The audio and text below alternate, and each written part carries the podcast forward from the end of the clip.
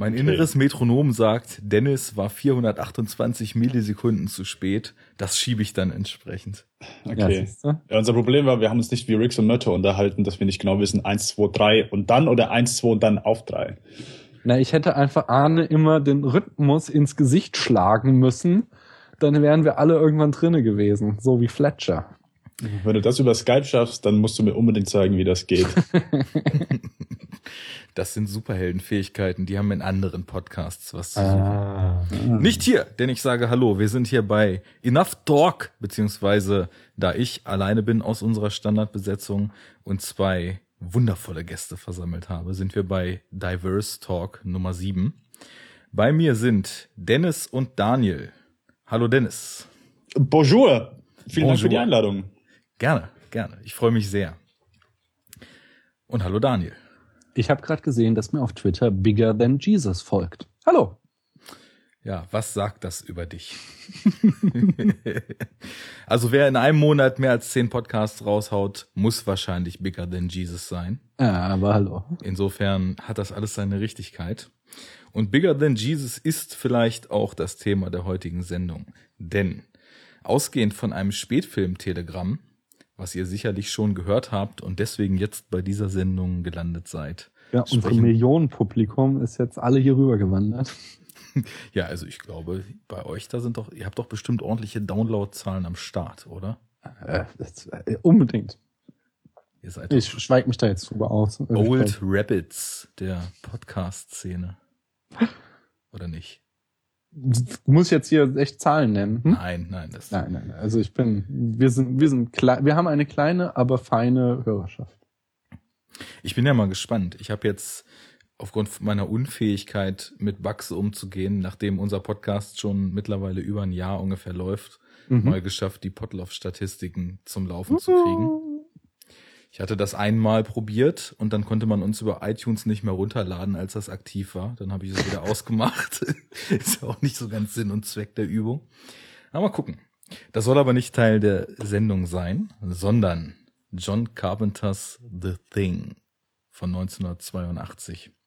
Vorher würde ich aber gerne zumindest Dennis nochmal um eine kurze Vorstellung bitten, denn äh, Daniel, du warst ja schon mal da, du hast schon mal ein bisschen was über dich erzählt. Äh, die Hörer kennen dich.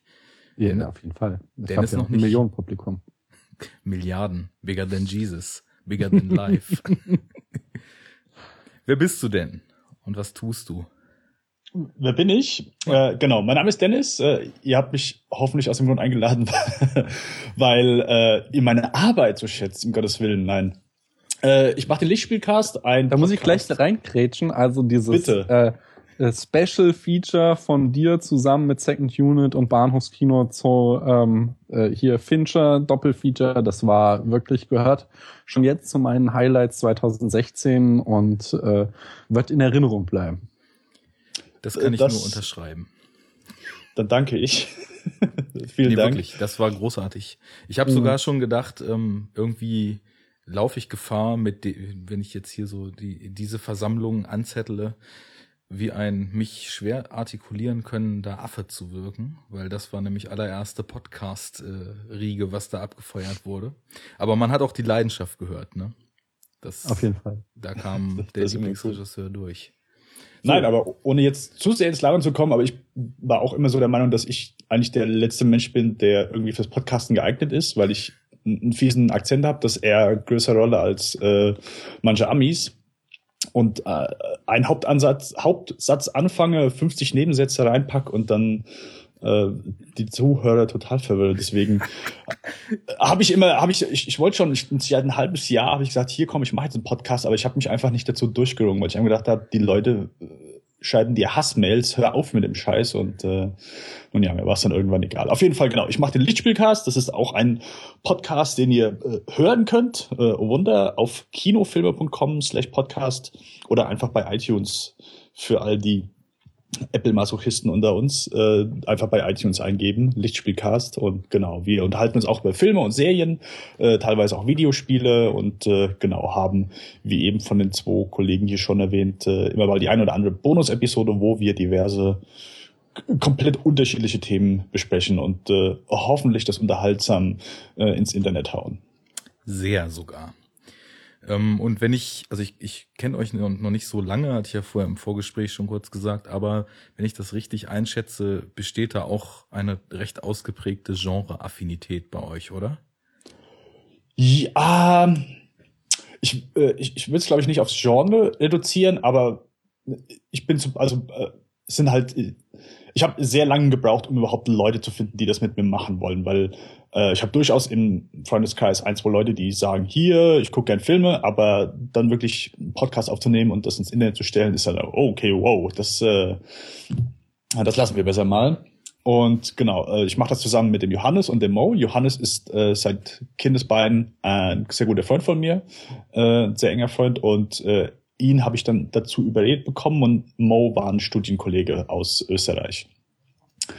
Und genau, die habe ich dann beide dazu bekommen, das mit mir zu machen. Und Johannes äh, arbeitet in der Videospielbranche und hat da auf jeden Fall auch so, deswegen ist auch sein Fokus mehr auf, auf, auf Videospiele und er liebt halt einfach so Weltenaufbau, Worldbuilding und sowas. Da, da, da legt er immer großen Wert drauf, auch weil er da halt einfach beruflich auch mit zu tun hat.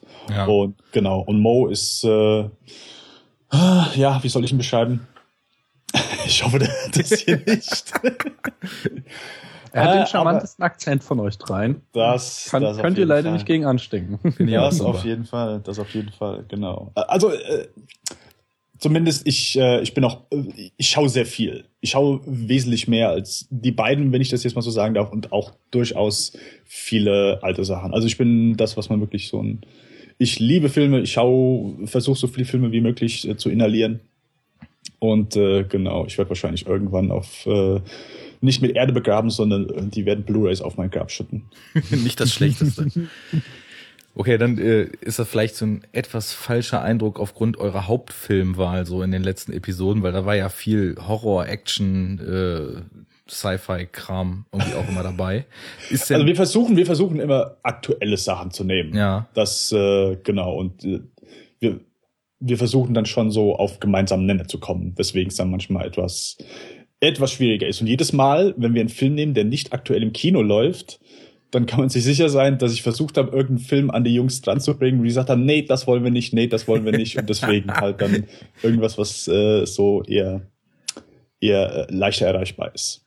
Und ähm, genau. letzte Frage, also äh, kinofilme.com ja. ist deine Seite oder?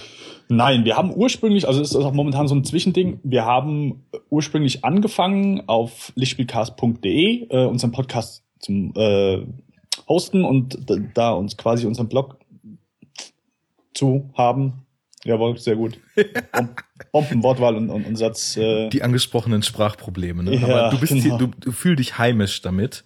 Also ich konnte vorhin nur äh, zustimmend nicken, als du von den 50 Nebensätzen und dem angefangenen Hauptsatz anfingst. Nur, dass der Unterschied ist, dass ich den Hauptsatz dann nicht mehr zu Ende bringe, sondern einfach nur 50 Nebensätze hinterher knalle.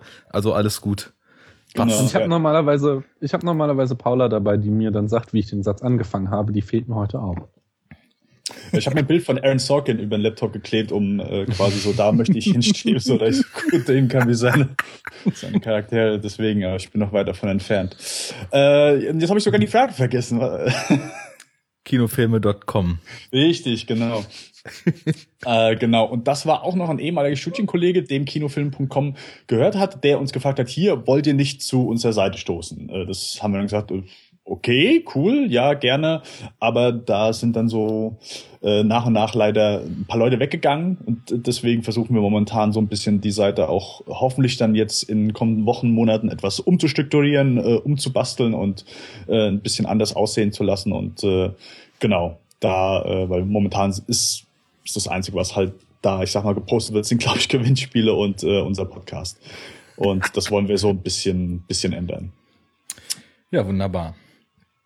Und ihr habt jetzt so mit Special-Episoden so 40, 50 ungefähr rausgebracht, ne? Äh, ja, äh, vielleicht ein bisschen mehr. Also ich glaube, wir sind schon über 50 mit, mit Bonus-Episoden. Aber ja, also ich glaube, reguläre Episoden sind, ich glaube, jetzt die nächste ist 39 oder 40 und dann, hm, wenn es hochkommt, äh, 10 bis 20 irgendwo dazwischen an Bonus-Episoden, genau. Gut, also hinreichende Labererfahrung von euch beiden.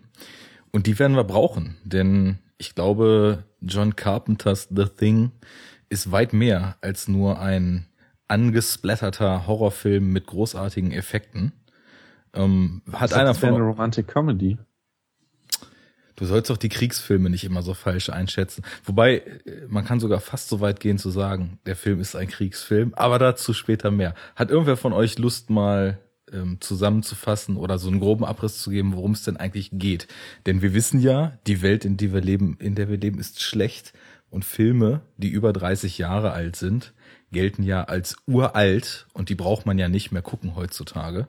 Deswegen wäre es doch gut, jetzt erstmal über den in Häkchen Plot das Ding schmackhaft zu machen und uns dann einer schönen Diskussion zu widmen.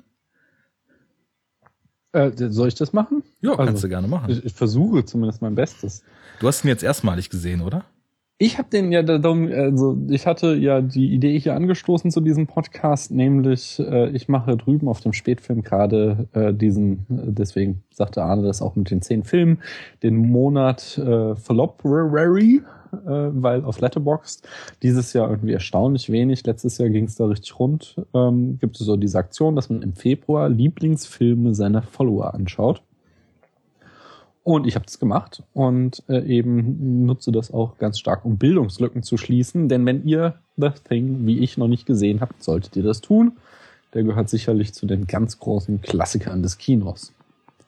Sehr ähm, schön. Das geht doch runter wie. Ja, ich, ich habe die, die äh, die Catchphrases habe ich gebucht. Ich fange mal an mit der Handlung. Ähm, wir steigen ein in den Film und da sehen wir irgendwie Norweger in einem Hubschrauber einen Hund jagen und auf den Hund schießen und sie landen dann irgendwann äh, offensichtlich in der Antarktis bei einer amerikanischen Forschungsstation in der Antarktis ähm, und äh, einer der Männer schreit irgendwas die ganze Zeit auf Norwegisch und versucht weiter auf den Hund zu schießen, was aber dazu führt, dass er auf die Amerikaner schießt, denen das natürlich nicht gefällt und die wehren sich und äh, schießen zurück und irgendwann explodiert auch dann der ganze Hubschrauber und so weiter. Die Norweger sind raus und die Amerikaner fragen sich, was ist denn da jetzt komisches vorgefallen? Und äh, kommen zu dem Entschluss, der war irgendwie verrückt aber äh, nach kurzer Zeit beginnen merkwürdige Vorfälle auf dieser amerikanischen Forschungsstation äh, zu beginnen. Und äh, jedenfalls stellt sich heraus, dass dieser Hund gar kein Hund ist, sondern ein Ding aus einer anderen Welt. Und äh, zwar ein, irgendeine Form von Alien-Organismus, das die Fähigkeit hat, äh, sich äh, in andere Wesen zu verwandeln und so immer perfekt zu tarnen. Und es beginnt eben in diesem äh, Forschungsstation mit einem begrenzten Setting, einem äh, begrenzten Cast, ein ähm, äh, ja von Verfolgungswahn auch äh, oder Paranoia durchtriebenes Überlebens, äh, durchtriebener Überlebenskampf, äh, wo nie ganz klar ist, wer jetzt äh, dieses Thing ist und wer noch ein wirklicher Mensch. Und äh, ja, dabei belasse ich es erstmal, oder? Ja, ich glaube, das reicht erstmal, dass man sich ganz gut eine Vorstellung machen kann. Beklemmendes Kammerspiel, mhm. packend. Und ja, Kammerspiel, also wir haben ja schon relativ großes Setting. Es ist äh, okay. äh, ja schon eine große Station, aber ich hatte irgendwie, ähm, habe ich auch in diesem in dem Teaser zu dieser Sendung gesagt, ich habe an einer Stelle gelesen, es ist ein Locked Door Murder Mystery. Das finde ich eine wirklich schöne Definition für diesen Film. Ja, was mir im Vorfeld aufgefallen ist, ähm, gerade weil ich die beiden Filme jetzt in recht kurzem Abstand zueinander gesehen habe, ich hatte irgendwo aufgeschnappt, dass The Thing ja doch irgendwie schon eine relativ starke Inspiration für den neuen Tarantino, nämlich die Hateful Eight dargestellt hat. Ich habe den noch nicht gesehen, nicht spoilern. Ba ba ba ba ba ba ba ba ba ba ba na, na, na, na, na, na, na. Nee, ähm, möchte ich natürlich auch nicht spoilern. Aber einfach von der Art und Weise her, ich meine, du weißt ja auch, worum es in Hateful Eight gehen wird. Und ähm, um ein Monster, das Kurt Russell befallen hat und der darauf ah, versucht, ganz Wyoming einzunehmen. Genau. Und Norweger, die im Hubschrauber angeflogen kommen und auf Hunde schießen. Nee, aber die Parallelen sind doch immens. Äh, ich hatte The Thing jetzt ein Jahr oder anderthalb nicht mehr gesehen, hatte ihn gar nicht mehr so präsent. Und als ich jetzt so in einer relativ kurzem Abstand die Filme sah, ist mir dann doch aufgefallen, die sind wirklich äh, so von der Ästhetik und vom Gefühl und von dem, was da so durchexerziert wird, schon angenehm nah beieinander. Also ich hatte, nachdem ich Hateful Eight gesehen hatte, gar nicht das Gefühl, dass ich da jetzt so die direkten Zitate ausmachen kann, so wie man jetzt bei Reservoir Dogs sagen könnte, alles klar, der bezieht sich auf City on Fire, heißt er, glaube ich, ne? Genau. Oder Kill Bill äh, bedient sich großartig bei Lady Snowblood. Sowas war mir jetzt gar nicht bei. Wurde. Hä? Ich sagte, und bei allem, was sonst noch irgendwann irgendwie gedreht wurde. ja, genau. Du hast ja auch letztens dieses schöne Video, glaube ich, gepostet, ne, wo so direkt Referenzen von Tarantino mm. aufgelistet waren. Naja, äh, zumindest ähm, ist dir, Dennis, du hast ja Hateful Eight auch gesehen, das auch nochmal stark aufgefallen oder Ah, Notiz. Mm, ja, ich würde gar nicht mehr so sagen. Tarantino will das ja, der, der äh, das er packt ja immer sehr gerne in seine Interviews rein. Er ist ja halt auch äh, jemand, der sich selbst wahrscheinlich fast schon mehr liebt als seine Filme. und das kommt dann manchmal durch und das, das ist natürlich. Ich glaube, Tarantino äh, liebt nichts mehr als das Kino, muss ich als überzeugter Fanboy sagen. ja, das ist möglich, aber er kommt direkt danach. Also das Kino und dann ja. Tarantino selbst. Und äh, ich glaube, er erwähnt es gerne und er hört sehr gerne, dass sein Film mit The Thing verglichen wird, aber in erster Linie macht er es natürlich selbst. Ich weiß gar nicht, ob beide Filme so sehr, ich glaube, beide wollen vielleicht so auf dasselbe raus, aber ich glaube, alle, alles, was mir bei The Hateful Eight gefallen hat, sind äh, nicht die Dinge, die mir bei The Thing, beziehungsweise das Ding aus einer anderen Welt gefallen haben. Also The Thing aus einer anderen, das, genau, sehr gut. Englisch und Deutsch gemischt, sehr gut. Äh, genau, also für alle Zuhörer, ich bin der Podcast-Gott und Lichtspielcast, gell? Da einfach mal reinhören. Aber sag mal, ihr, also äh, kleiner Fun-Fact, dafür bin ich ja hier zuständig, nämlich yes. äh, es gab, also das, der Film basiert auf äh, einem Roman von, oder nee, einer Kurzgeschichte von John W. Campbell Jr. Und genau, er wurde erstmals äh, 1951 verfilmt unter dem Titel uh, The Thing from Another World von Howard Hawks. Genau. Da warst du ja gerade gar nicht so weit weg. ja, aber ich glaube, die, der, der hatte ja, ich habe die, die Kurzgeschichten nie gelesen, wobei ich glaube, dass die sehr, sehr, sehr kurz ist. Aber die hat äh, weniger, äh, die Verfilmung hatte weniger mit der, mit der äh, Vorlage was zu tun, wo sich Carpenter dann eher dran orientiert hat. Mhm. Weil das Ding ist da einfach so ein großes, großer, stämmiger Mann, der, also da ist nichts von wegen diese Verformung und all dieses Assimilieren und so weiter. Ja, habe ich auch gehört. Aber Carpenter war ein großer Fan äh, von dem Originalfilm und äh, der wird ja auch in den Credits äh, zu The Thing äh, zitiert, die nämlich genauso aussehen wie die Original-Credits von dem 1951er Film. Und in Halloween wird der ja auch dauernd zum Foreshadowing benutzt, äh, The Thing from Another World. Genau. So. Entschuldigung, jetzt habe ich dich. Alles gut. Zerbrochen. Alles gut. Alles gut. Da kann ich aber kurz noch was äh, zufügen, was Carpenter aber so ähm, in einem Interview, was ich von ihm gesehen habe, zum Besten gegeben hat. Er mochte den Film super und hat den auch, er mochte den super gern, hat den auch schon als ganz junges Kind wohl gesehen, den ersten The Thing. Mhm. Und hat, als er dann die Geschichte gelesen hat, sich total gewundert, warum in diesem frühen Film der ja sogar für die 50er Jahre Science Fiction mehr oder weniger so mit äh, The Day the Earth Stood Still so der Startschuss war. Die haben ja richtig so eine Welle losgetreten. Ähm, er hat sich total gewundert, warum dieser Imitator-Aspekt des Dings in dem Film nicht mit drin war.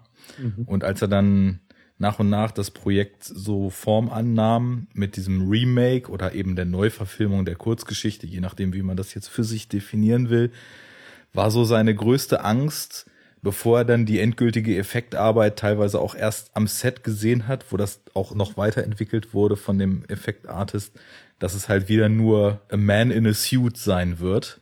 Und weil er was, das war das, was er am allerwenigsten wollte. Er wollte halt abgedrehte Effekte, die für sich stehen und nicht einfach nur a man in a suit sind. Und ja, ich würde mal sagen, das ist geglückt. also da geht ja dann doch weitaus mehr als ein verkleideter Mensch. Ja, so viel dazu. Wo waren wir? Wir waren bei Tarantino eigentlich. Dennis so, wollte da was genau. zu sagen.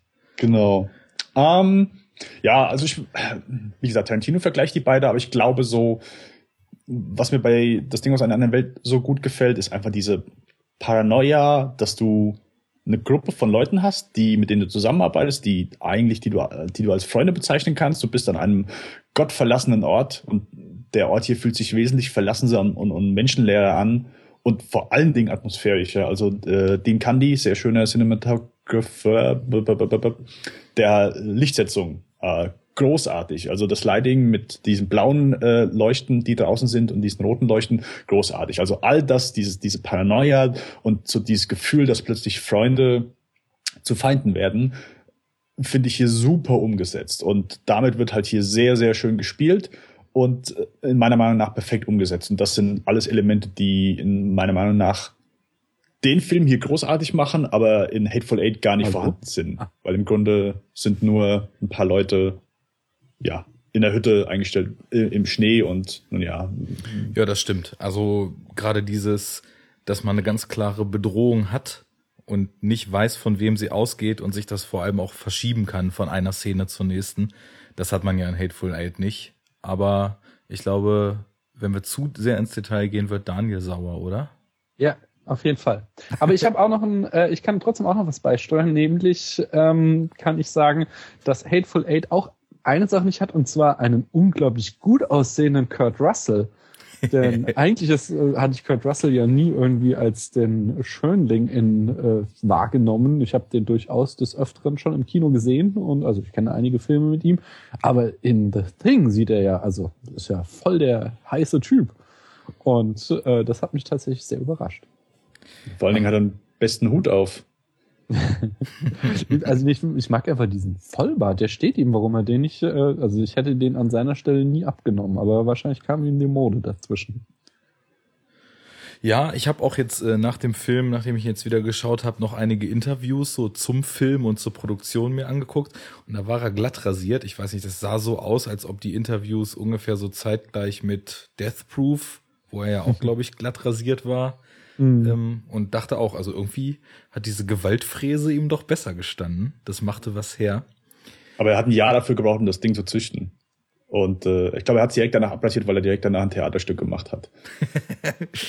Merkst ja. schon, du bist gut informiert. Ich versuch's. Aha. Gefällt jetzt, mir. Muss jetzt. mal in Spätfilm vorbeikommen, da wird sowas gemo gemocht. Und hier nicht, oder was? Äh, äh, doch, ihr seid immer top informiert, aber ihr wisst meistens sehr viel über Transformers. Äh, das kommt ganz drauf an. Wenn René zum 28. Mal versucht hat, ihn zu gucken und wieder eingeschlafen ist, kann es auch mal passieren, ihn in einem Roundup vorzustellen, ohne, ohne ihn gesehen zu haben. Ne? Aber das ist für die 20 Euro Patrons reserviert. Da wollen wir jetzt nicht weiter drauf eingehen. Mm. Das habe ich nämlich jetzt als Milestone gesetzt. Oh. Ab, ab 20 Euro im Monat gucken wir Transformers, betrinken uns dabei und nehmen dann einen Podcast auf dazu. Mal sehen. Darum soll es nicht gehen. Ähm, ja, Kurt Russell wirkt sehr frisch, finde ich, in dem Film. Und überwiegend schlecht gelaunt, oder? Ist das schlecht gelaunt? Ich würde eher sagen, das ist so dieser klassische ähm, 70er, ähm, früher 80er Held, der einfach so ein schnotteriger Typ ist. Also der passt einfach hervorragend in ein Dirty Harry Schema oder ja, vergleichbares aus den frühen 80ern. Äh, ich habe den nicht als sonderlich schlecht gelaunt, es ist einfach seine Art, oder? Ja, würde ich auch sagen. Also ich, es ist ja einfach ein Film, der sich selbst sehr, sehr ernst nimmt. Sowas kann natürlich auch gut in die Hose mhm. gehen, aber ich finde, es funktioniert hier sehr gut. Und es ist einfach ein Film, der von seiner Atmosphäre und natürlich auch von seiner, von seinen, ich will nicht sagen miserablen Charakteren äh, lebt, äh, miserabel, also dass die launig miserabel drauf sind, sondern dass die einfach hier, wir sind im Schnee, es ist durchgehend kalt, äh, man merkt das ja, ich glaube, in einer Szene, äh, sobald du kurze Zeit draußen bist, als Kurt Russell dann reinkommt, wo, wo, wo er die Dynamitstange dann hält, der Kerl ist halt halb am Frieren und das ist natürlich jetzt kein Ort, wo du, ich sag mal, die ganze Zeit äh, Humpty Dumpty rumrennst und äh, grinst wie so ein Cartoon-Charakter. Deswegen finde ich das schon passend, dass sie einfach, äh, ich, mürrig sind sie einfach drauf und das, denke ich, beschreibt so die ganze Stimmung so von den Leuten sehr gut. Wobei man am Anfang sieht, dass sie einigermaßen äh, so sich unterhalten können und, und, und so sich ihrer Situation angepasst haben und einigermaßen Spaß haben. Also selbst beim Kartenspielen lachen die nicht oder, oder freuen sich nicht. Es ist einfach so diesen Tag rumbekommen, so das Überwältigen des, des sehr kalten Alltags. Ja, ich glaube, mürrisch ist auch das Wort, was ich gerade so mehr oder weniger im Kopf hatte, mhm. Was das Ganze noch besser getroffen hätte. Ich finde seine Einführung halt so super. Und die ist auch eigentlich perfekt gewählt, weil sie super schön, du hast ja schon von Foreshadowing gesprochen, mhm. Daniel, weil sie super schön auch ihn eigentlich schon für den weiteren Verlauf des Films und der Handlung so weit charakterisiert, dass man diese Verhaltensweise, dieses sich nichts bieten lassen, die Dinge in die Hand nehmen, Angriff nach vorn, das, ich meine, man, man sieht ihn das erste Mal doch, glaube ich, am Schachcomputer. Genau. Und er meint sich gerade relativ siegessicher und äh, wird dann im nächsten Zug mit Schachmatt vom Computer abgefertigt und macht halt erstmal so vollkommen irrationalen Mist und kippt seinen Whisky in diesen zu der Zeit wahrscheinlich höllisch teuren Computer rein, womit der dann natürlich im Arsch ist und auch ja, gewisses Entertainment-Potenzial, was man da in der Einöde noch haben könnte, äh, damit dann eben auch den Bach runtergegangen ist. Aber äh, wie, wie bezeichnet er den Computer? Cheatin' Bitch oder irgendwie so und geht dann erstmal angepisst weg. Und das ist, darf ja. ich gleich einhaken? Und zwar, ähm, das finde ich tatsächlich auch eine sehr, sehr schöne Exposition in wirklich die kürzeste und knackigste Einführung von einem Protagonisten, die du dir wünschen kannst, weil in da in zwei Minuten alles klar ist. Du kennst diesen McCready nach zwei Minuten und äh, da habe ich auch schon leider einen ersten Kritikpunkt an den Film. Diese äh, kleine, schnelle Exposition fehlte mir bei den anderen Protagonisten. Besonders am Anfang ist, sind da wirklich sehr viele Leute auf dieser Station und ich hatte großes Problem, sie auseinanderzuhalten jetzt hier beim ersten Mal gucken, äh, weil eben genau das fehlte. So, wir hatten McCready kriegen wir so eingeführt, klar, er ist halt unser Held, aber ähm, sowas hätte ich mir halt für alle auch gerne gewünscht und das, das fehlte mir, das so, dass ich teilweise nicht genau wusste, äh, wer ist das jetzt? Das ist, glaube ich, so, wenn du den Film das erste Mal siehst, kann es, glaube ich, etwas verwirrend sein, weil im Grunde, wow, Männer mit Bärten, noch mehr Männer mit Bärte, ah, ja, ein Schwarzer, ein Männer mit Bärte. Und dass du dann vielleicht so ein bisschen den Überblick verlierst, weil ja die Hälfte einfach Männer mit Bärten sind. Ja, es ist halt auch ein sehr großer Cast, aber das ist halt schon mhm. auch so eine kleine Schwäche im Drehbuch, dass ähm, wir halt, äh, er hätte halt genau das mit den anderen auch machen können. Er hätte uns einfach schnelle Szenen zeigen können, die uns die anderen charakterisieren und dann bleiben sie uns besser im Gedächtnis. Und ich finde, da heizt er ein bisschen zu schnell durch äh, in der Vorstellung der Charaktere. Mm, war aber, also äh, ursprünglich das Drehbuch war so aufgebaut, dass Kurt Russell nicht in diese Führerposition mhm. reinkommt, sondern dass er durchgehend im Hintergrund bleibt und irgendwann gegen Ende dann so wirklich widerspenstig ist und sagt, okay, hier, ich tue jetzt die, die Führerrolle übernehmen. Und die hatten massive Probleme, während sie gedreht haben, weil äh, im Schnee und Schneesturm und so weiter und mussten aufhören, haben, glaube ich, sechs Wochen Pause gehabt und Carpenter hat halt also das komplette Roh-Konstrukt von dem Film zusammengesetzt und hat gesagt, das funktioniert nicht, das funktioniert nicht, das geht nicht, das geht nicht, das geht nicht. Ja, hat ich habe gelesen, ich hab gelesen, der Rohschnitt war über drei Stunden lang. Ja, ich meine, das ist ja auch nichts Neues. Ich meine, ja. wie oft wird äh, der erste Schnitt und so weiter ist nichts vergleichbar mit dem, was nachher kommt. Aber Carpenter war hier wirklich sehr, sehr, hat äh, Disziplin gezeigt und hat wirklich radikal Sachen geschnitten. Okay, das weg, das weg, das weg, das weg, das weg. Und hat wirklich eine Menge Sachen selbst nochmal geschrieben. Also von dem Skript von, äh, wie heißt er nochmal? Äh, Bill Lancaster ist nicht mehr so viel geblieben. Äh, es gibt äh, einer der Produzenten, Stuart äh, Gordon heißt er, glaube ich, hat einen sehr schönen Blogpost dazu geschrieben, was sie alles geändert haben. Und hauptsächlich waren es zwei Sachen, die Carpenter gerne fokussieren wollte. Äh, zum einen, dass die ganze Exposition, was das Ding macht und so weiter, dass das halt klarer wird im Film. Und die andere Sache, die du jetzt vielleicht eben angesprochen hast, dass Kurt Russell mehr als äh, fokussierter Hauptcharakter reinkommt. Und ich ja. glaube, das, was du dann vielleicht charakterisierst, war eine Sache, die Carpenter sehr wichtig war, dass er gesagt hat, okay, ich versuche jetzt, ich muss Kurt Russell mehr in den Vordergrund bringen und schon früher etablieren, dass er jetzt so der Leading Man ist. Hm. Nein, das, das stört mich auch gar nicht. Das stört mich gar nicht, dass Kurt Russell der Leading Man ist. Das äh, im Gegensatz, das finde ich gut. Äh, ich ähm, und ich verstehe auch so, äh, ich habe das auch gelesen, dass er da viel zusammengeschnitten hat. Und wie ich verstanden habe, ging es ihm halt auch darum, eben äh, was, äh, dass er halt viel Suspense aufbaut, dass er halt wirklich alles rausschmeißt, was nicht zur Spannungsaufbau und zur wirklich wirklich straffen Handlung dieses Films ähm, beiträgt. Ich sage nur, in diesem einen Punkt, finde ich, ist er ein bisschen übers Ziel hinausgeschossen, dass, wenn ich den Film zum ersten Mal sehe, und ich weiß ich weiß auch nicht mehr, es waren irgendwie zehn oder zwölf Leute am Anfang, es sind einfach wirklich viele Protagonisten und wenn ich den Film das erste Mal sehe, dann äh, fehlt mir einfach der Überblick, wer ist wer. Und ich teilweise nicht wusste, wer, äh, dieser Typ, den sie in dem Schuppen einsperren, dachte ich zuerst lange, das wäre der Arzt, bis ich dann rausfand, nee, das ist ja doch nicht der Arzt. Oder ist das doch?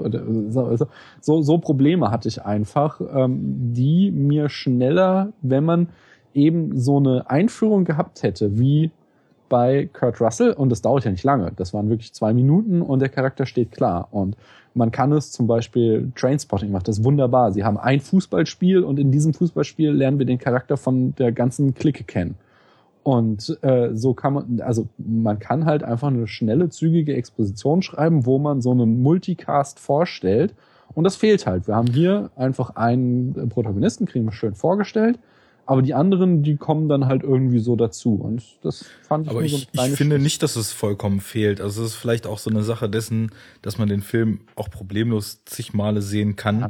Also ich habe ihn jetzt mehrfach gesehen, zwar weniger oft, als ich ihn gern gesehen hätte, aber insgesamt, weiß nicht, drei, vier Mal so über die Jahre und du merkst dann schon, dass auch für die anderen Figuren ein Gefühl erzeugt wird. Also das, das geht mhm. bei so ganz banalen Sachen los. Also der Funker zum Beispiel wird in der Szene eingeführt, wo er eigentlich seinen Job nicht auf die Reihe kriegt, mhm. weil er erzählt, seit zwei Wochen hat er kein Signal bekommen, sich tierisch darüber aufregt und du weißt sofort, okay, also irgendwie ist er scheinbar nicht so wirklich gut in dem, was er da tut. Ein mhm. bisschen aufbrausend, aber gibt dann doch klein bei, weil er es nicht auf die Reihe kriegt. Ist im Grunde genommen auch eine Art der Charakterisierung, wie das jetzt bei Kurt Russell passiert. Und später gibt's auch noch andere, ja, relativ starke Einführungen, die sich sogar wieder auf die Einführung von Kurt Russell berufen. Und ähm, ich muss ganz ehrlich sagen, ich habe den Film mehrfach gesehen, aber ich bin mit den Namen immer noch nicht so richtig fit. Mhm. Das ist ja eh so mein rotes Tuch, was Namen ja, aber es betrifft. ist halt auch echt ein großer Cast. Ja. ja, also insgesamt sind das ja zehn, zwölf Leute, die da irgendwo rumlaufen. Und ähm, ja, ich meine, äh, Kurt Russell wird am, am Schachcomputer mit seiner Whisky-Pulle als aufbrausender Typ eingeführt und weiß nicht, das, das geht auch weiter, zum Beispiel mit dem Hunde, ich weiß nicht, ob er Trainer, Betreuer, wie auch immer ist, die haben schon alle ihre Eigenschaften und die, die sind nicht vielschichtig geschrieben, das brauchen sie auch nicht, weil mhm. es soll ja auch kein tiefreichendes, äh, realitätsnahes Charakterdrama jetzt so auf Figurenebene sein. Aber die Eigenschaften, die sie haben, ich glaube, wenn man diese Überladung, die der Film vielleicht beim ersten Mal einfach in Bezug, wie du schon sagst, auf die Figuren so ein bisschen überwunden hat und so mit denen warm geworden ist, den Film nochmal sieht, dann merkt man schon, dass da auch relativ präzise die wenigen Eigenschaften, die sie haben sollen, klar rausgestellt werden. Aber kannst ja vielleicht beim nächsten, übernächsten, überübernächsten Mal, die du den Film bestimmt sehen wirst, mal drauf achten. Also mir fehlt da nichts, würde ich sagen. Ne? Ich, es, es stimmt schon. Ja, also ich fand, ich fand es halt, wie gesagt, erste Mal gesehen, verwirrend. Äh, ich fand halt diesen Kontrast bemerken Sie, wir brauchen da jetzt auch nicht irgendwie eine Stunde drüber reden. Äh, ist mir nur aufgefallen, äh, ich fand diese Einführung von Kurt Russell großartig, weil sowas mag ich einfach. Es ist toll. Wir kriegen eine kurze Szene gezeigt und wissen alles über diesen Charakter. Und die anderen, die tröpfelten irgendwie so mehr rein und das verwirrte mich. Ja. Was ich hingegen total witzig finde, äh, oder auch, wo sich meine Sicht über die Zeit jetzt auch so ein bisschen drauf gewandelt hat, weil ich mittlerweile doch ähm, eine relativ klare Interpretation und Lesart für den Film entwickelt habe, in der das alles eigentlich ziemlich viel Sinn macht. Aber anfangs dachte ich so, okay, ich meine, ich arbeite ja selber in der Wissenschaft so und weiß ja auch ungefähr, was sich da so für Leute tummeln. Und dann sind wir da auf einer Forschungsstation in der Arktis, die eigentlich voll mit Wissenschaftlern sein soll. und auf Anhieb rennen da erstmal nur Machos, Prolls und völlige Weirdos rum, die offenbar größtenteils schwerste Alkoholprobleme haben, weil sie morgens schon besoffen vorm Schachcomputer sitzen. Und das fand ich erstmal sehr amüsant. Also plus, plus ja. sie haben ein Waffenarsenal da, als das wollte ich auch sich auf den gerade. fünften Weltkrieg vorbereiten. ja, aber ich komme da später mal zu. Also unter einem bestimmten Blickwinkel ergibt das alles sehr viel Sinn. Und ähm, ja, da können wir dann vielleicht sowieso so bei Lesarten und so weiter später noch mal ein bisschen zu kommen. Aber das, das macht schon Freude. Also ist, das sind so viele schöne Situationen. Der Typ wird von den Norwegern angeschossen und das erste, was er macht, er kriegt erstmal die Schnapspulle gereicht, dass er da erstmal einen Schluck drauf nehmen kann.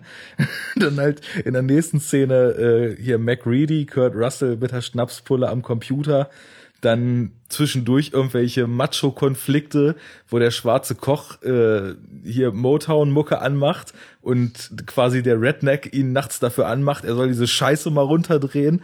Also das ist, was da so für ein Bild von den Figuren auf Anhieb entsteht, ist so schön konträr zu der Besatzung, die man sich eigentlich auf so einer arktischen Polarstation zu Forschungszwecken vorstellen würde.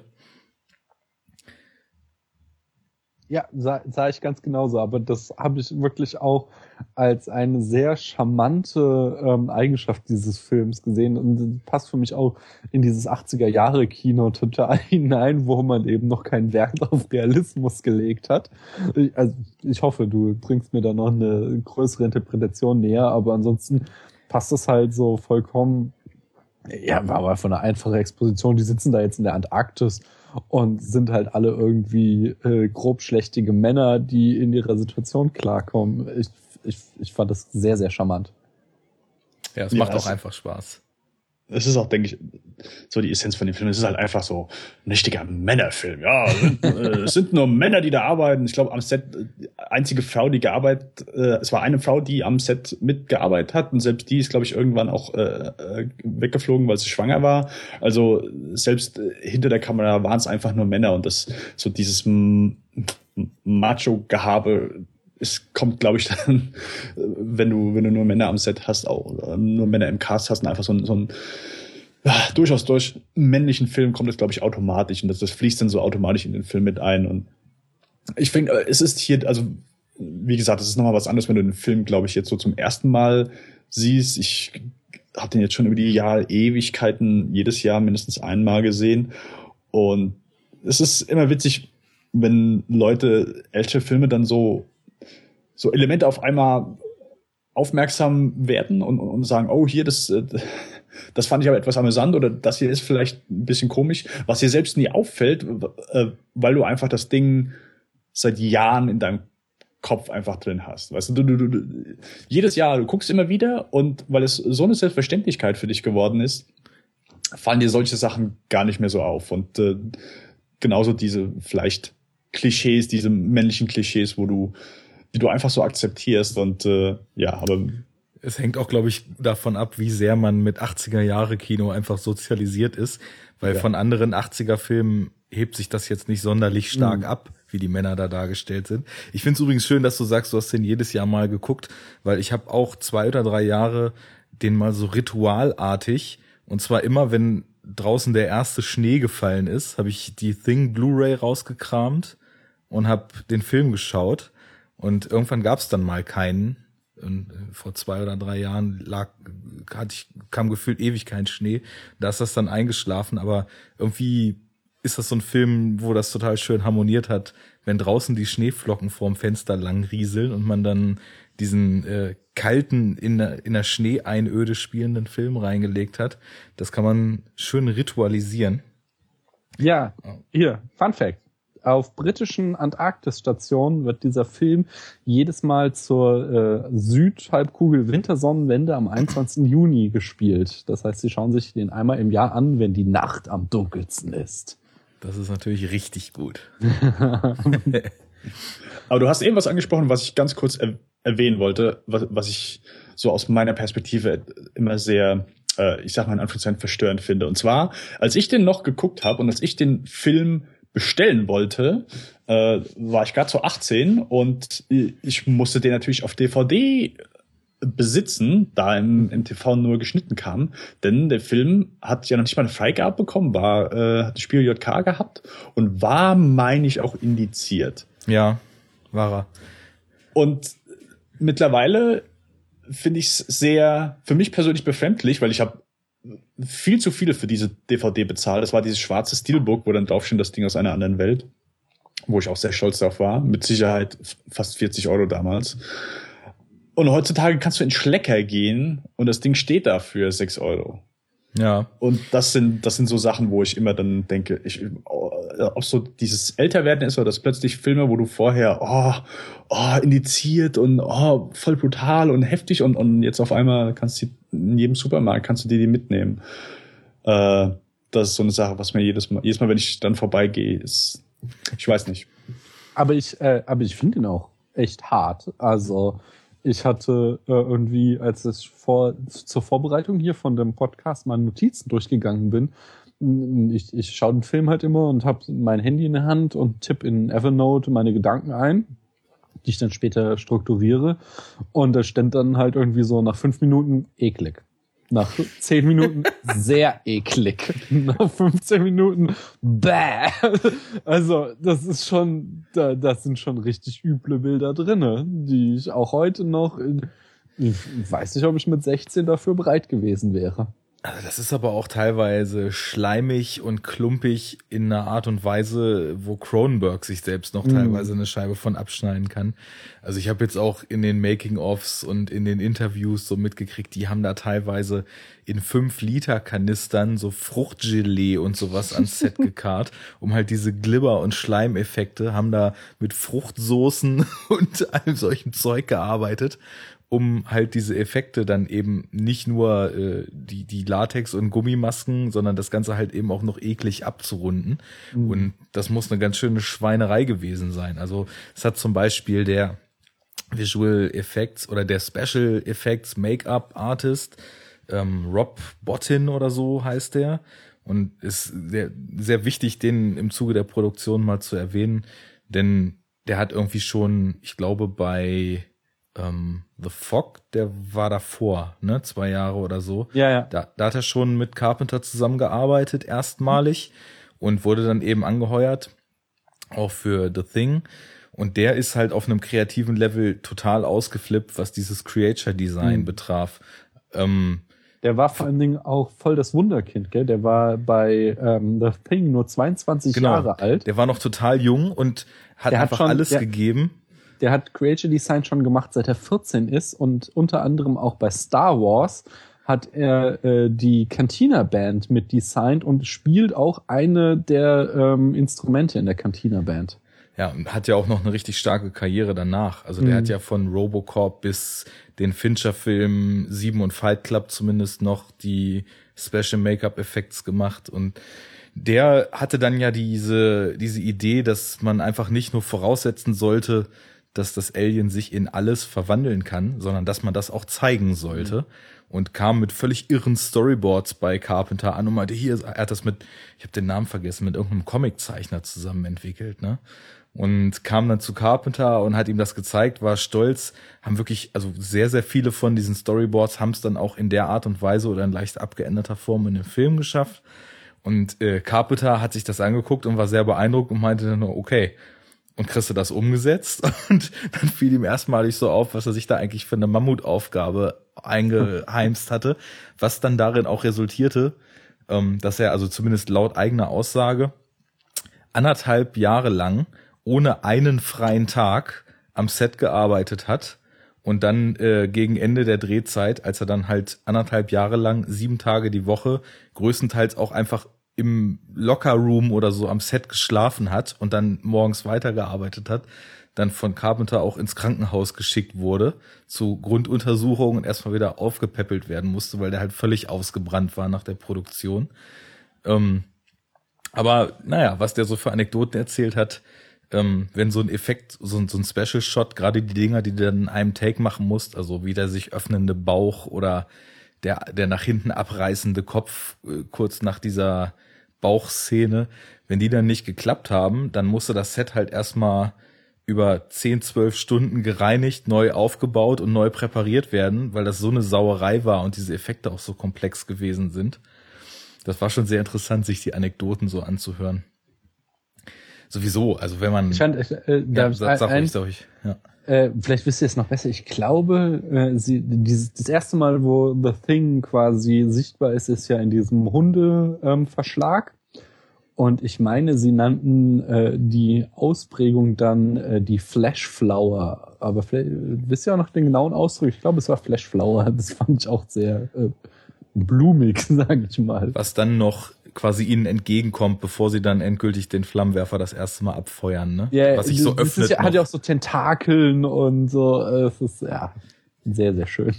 Ja, ist total stark, wie auch mit verschiedensten Formen der Special Effect Technik in dem Film dann gearbeitet wurde. Also zum Beispiel, als der Hund sich transformiert hat und dann die Bande aus der aus der Station mhm. wegen des Lärms und so weiter dann da aufläuft, da sieht man ja wirklich dann diesen extrem mutierten Hund, der sich windet und sie so anknurrt. Das war so eine Mischung aus Animatronics und einem Menschen, der da unten noch in der Maske drin saß und das Teil bewegt hat und nur das Gesicht dieses Hundes war animatronisch gemacht. Dann später gibt es halt Effekte, die einfach komplett Gummi, Gelee und so weiter sind. Und was ich auch zum Beispiel total abgefahren fand, Sie haben auch bei besagter ähm, wo, Szene, wo ich eben schon von anfing, wo sich der Bauch eben öffnet und mhm. dem einen, dessen Name mir jetzt auch gerade schwer entfallen ist, die Hände abbeißt. Das ist der Doc auf jeden Fall. Das ist der Doc, ja genau. Da haben sie für den für den Dreh dann einen Menschen äh, gefunden, quasi als Statist, der bei einem Unfall in einem Fertigungswerk beide Unterarme verloren hatte, haben dem komplett das Gesicht vom Doc per Maske auf sein eigenes Gesicht geklebt und haben ihm Prothesen ähm, die mit Wachsknochen, mit künstlichem Gewebe, was halt aus Latex und eben aus irgendwelchen Fruchtgelees und so weiter gemacht war, quasi Unterarmprothesen dran gebaut. Und dann hat der diese Szene gespielt, wo ihm die Hände abgebissen werden von, von diesem Bauchmund. Und ich dachte nur, wie krass ist denn das, dass so ein Mensch, der bei einem Unfall seine Unterarme verloren hat, in einem Film einfach nochmal eine Szene spielt und dieses ganze Trauma nochmal durchmacht und dann sich da einfach nochmal die Unterarme Unterarme abbeißen lässt. Das fand ich schon ziemlich makaber, aber irgendwie auch cool, wie sie dann einfach so komplett dem doch mal so ein falsches Gesicht draufkleben dafür. Ist schon eindrucksvoll. Das, das erinnert mich an eine Anekdo äh, Anekdote aus Herr der Ringe. Ich weiß nicht, habt ihr mal euch diese ähm, von der Special Extended Edition, diese ähm, gibt's ja, ich glaube, pro DVD neun Stunden äh, äh, ja, Dokumaterial. Habt ihr euch die mal angeguckt? Leider noch nicht. Oh, ich hatte großartig. Die sind sehr, sehr großartig. Und als äh, meine Freundin das erste Kind bekommen hatte und ich auch noch das Glück hatte zu studieren, haben wir uns die, weil man so in den ersten Monaten ja sehr viel Zeit hat, wenn man sich's nehmen kann, äh, haben wir uns die dann äh, wirklich den ganzen Tag über angeguckt, diese Dokus von allen drei Filmen. und es ist ganz toll, was man alles lernt. Zum Beispiel auch, dass äh, John Rice Davies äh, äh, äh, ein Teil also das vorderste Glied seines Daumens fehlt und er deswegen als Gimli die ganze Zeit eine Daumenprothese hat und sie dann irgendwann ähm, hier äh, Peter Jackson total verarscht haben, indem sie halt in diese Daumenprothese künstliches Blut gefüllt haben und die dann irgendwie angeschnitten haben und dann äh, äh, John Rice Davis halt zu Peter Jackson gegangen ist so, oh, ich habe mich in der Szene total verletzt, hier, guck, ich kann meinen Daumen umknicken und dann quoll so das Blut raus und Peter Jackson ist wohl fast in Ohnmacht gefallen, weil es so fertig gemacht hat ihn so. Ja. Der alte Splatterhead fällt in Ohnmacht bei einem Daumenschnitt. Sehr schön. Aber wo du das gerade sagst, ne, angeschnittener Daumen. Du hast ja vorhin schon gesagt, eklig, eklig, eklig stand auf deiner Stichwortliste. Aber ich muss schon ganz ehrlich sagen, das ist eine total unterhaltsame Art der Effekte. Ja, Allerdings ist im Laufe des Films, als sie dann irgendwann den Bluttest machen mhm und alle halt auch nicht einfach nur so mal kurz sich den Daumen anritzen, sondern einfach mal so halb die Fingerkuppe amputieren, um so ein bisschen Blut abzugeben. Das war so der Moment, wo plötzlich dieses ganze Blut und Gedärmgeschlachte auf einmal in Schatten gestellt wurde, weil dieser Skalpellschnitt hat mich innerlich richtig zusammenzucken lassen und tut das auch immer wieder. Ganz im Gegensatz zu diesen grotesken Mutationen, die man da im Vorfeld dauerhaft so sehen kann. Also schon sehr abstrahiert. Also ich bin da schon stark genug drin in der filmischen Illusion, dass mich diese äh, total mutierten, grotesken äh, Fleischorgien äh, schon fertig machen. Aber äh, was ich diesem Film halt sehr hoch anrechne, ist, dass, äh, also ich, ich, ich bin ein absolutes Weichei, was Horror angeht. Ich schaue Horror sehr gerne und schlaf regelmäßig sehr schlecht nach Horrorfilmen. und äh, was ich diesem Film sehr hoch anrechne, ist halt, dass er diese ganzen Bilder immer komplett motiviert bringt. Ich habe äh, zu dem Horror October From Beyond gesehen und von der Ästhetik ist der sehr ähnlich mit diesen ganzen Body-Horror, äh, äh, ja, Gore-Szenen. Aber was mich an dem Film halt gestört hat, dass der einfach keine Handlung hatte. Der Film hatte immer nur irgendwie äh, Vorwände gesucht, um uns solche Bilder zu zeigen. Und das hat mich halt tierisch genervt, weil ich dann irgendwie drei Nächte schlecht geschlafen habe, ohne dass ich dann Genuss von rausgezogen hatte. Und das ist halt bei The Thing gar nicht, sondern jede Szene, die wir gesehen, äh, zu sehen bekommen, auch wenn sie noch so eklig ist, hat halt immer einen total schlüssigen äh, Grund in der Story und von daher finde ich das sehr, sehr gut. Ja, also The Thing mutiert und attackiert ja auch eigentlich grundsätzlich nur wenn es selbst in Situationen ist, aus denen es sich irgendwie befreien muss oder wenn es gerade im Begriff ist, ertappt zu werden. Mhm. Also es geht bei der Hundeszene los. Hund wurde in Zwinger gesteckt, bringt dem Thing jetzt erstmal nichts, wenn es sich ausbreiten will. Also fängt es an zu mutieren, erregt Aufsehen und kann so fliehen. Und auch bei sämtlichen Situationen später, wo es dann mutiert, ist es ja immer so, dass derjenige, der es gerade ist, irgendwie auch schon so ein bisschen in den Fokus genommen wurde von den anderen Stationsbewohnern.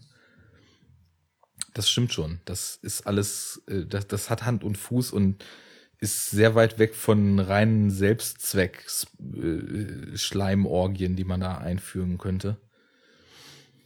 Ja, es ist halt einfach so der, der Gedanke, das Ding ist, da ist nichts Originelles dran. Du siehst es ja am Ende, immer wieder gibt es eine Schicht, die abblättert. Und, und der Gedanke ist ja so, okay, das, das Ding war auf verschiedenen Planeten, hat, ich meine, am Anfang, es ist ja dieses Raumschiff, was wir, äh, was die Meister finden. Und so was der Gedanke, übrigens von der einzigen Frau in der Crew gebaut wurde.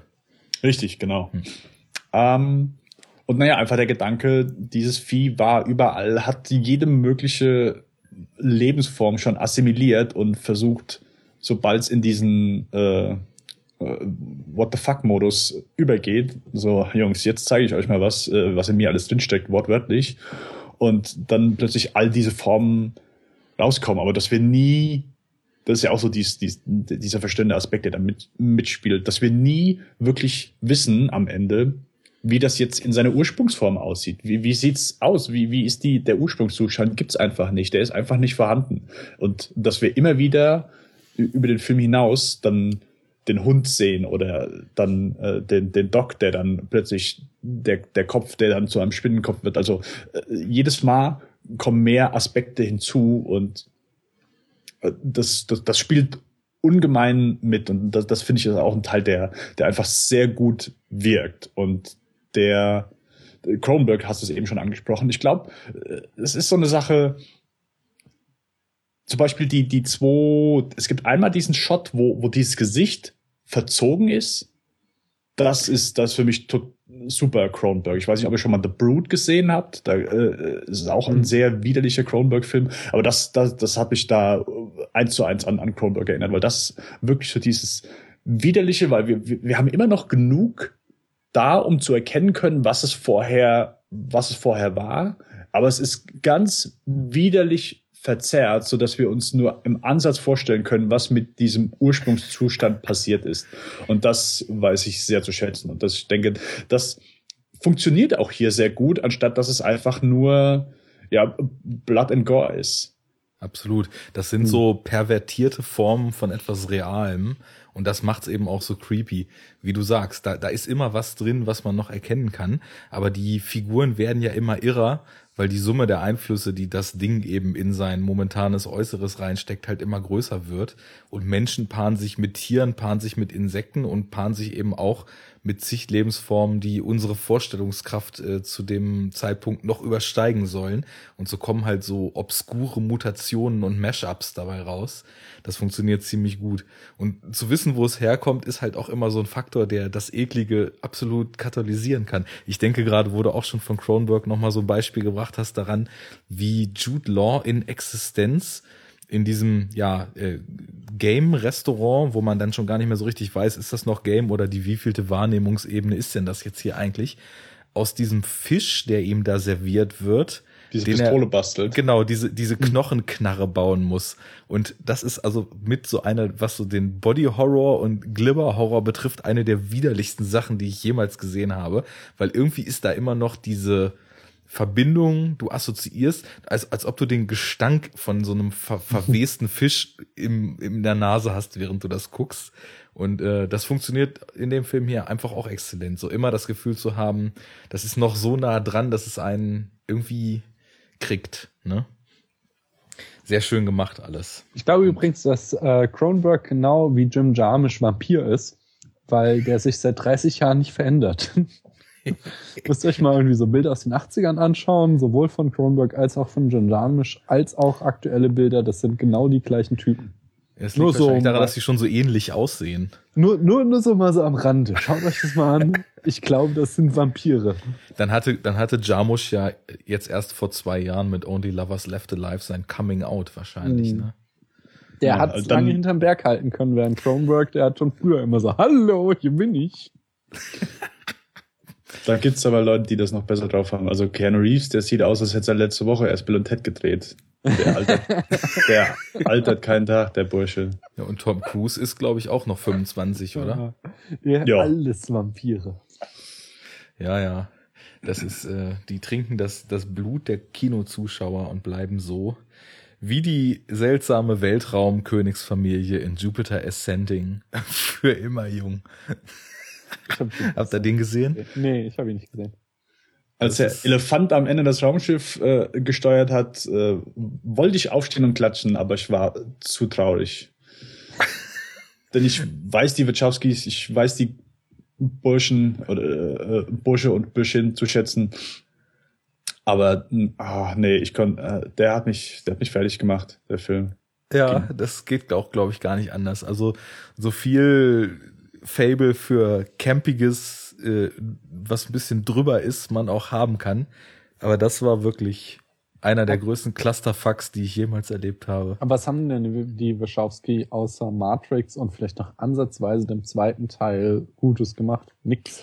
Die, oh, doch, auf jeden Fall. Also die haben zum einen machen die das Drehbuch zu Assassins geschrieben, was äh, sehr cool war. Damit sind sie auch, die haben einen sehr schönen Neo-Noir-Thriller gemacht, äh, Bound, mit äh, oh, äh, okay, das wusste ich gar nicht. Den habe ich irgendwie als Teenager mal gesehen. Ja, ja sie wollten ja schon Matrix machen und so weiter, aber äh, Joel Silver hat gesagt, hier, ich will erst sehen, dass ihr was könnt und dann haben sie Bound gedreht und der ist fantastisch. Äh, Speed Racer finde ich auch sehr, sehr gut. Ich kenne die Vorlage nicht, aber der Film ist super. Und ist das nicht, also ich habe den auch nie gesehen, aber alles, was ich gehört habe, ist, dass das so die übelste CGI-Orgie ist, äh, von der ja, natürlich. sagen, natürlich das hätte das das. quasi der Tiefpunkt dieser äh, Kultur dargestellt. Äh, muss aber ja nichts heißen. Nein, der ist, ist ein sehr guter Film. Also auch äh, super schönes Drehbuch, wunderbar konstruiert. Also okay. der ist super. Klar, du, du darfst dich halt, das ist dann halt, es klingt vielleicht ein bisschen doof, aber du darfst dich halt einfach an, du musst dich auf diese Optik einlassen. Und ich kann voll verstehen, weil ich habe den Trailer gesehen und gesagt, äh, nope, ich denke nicht, ohne mich.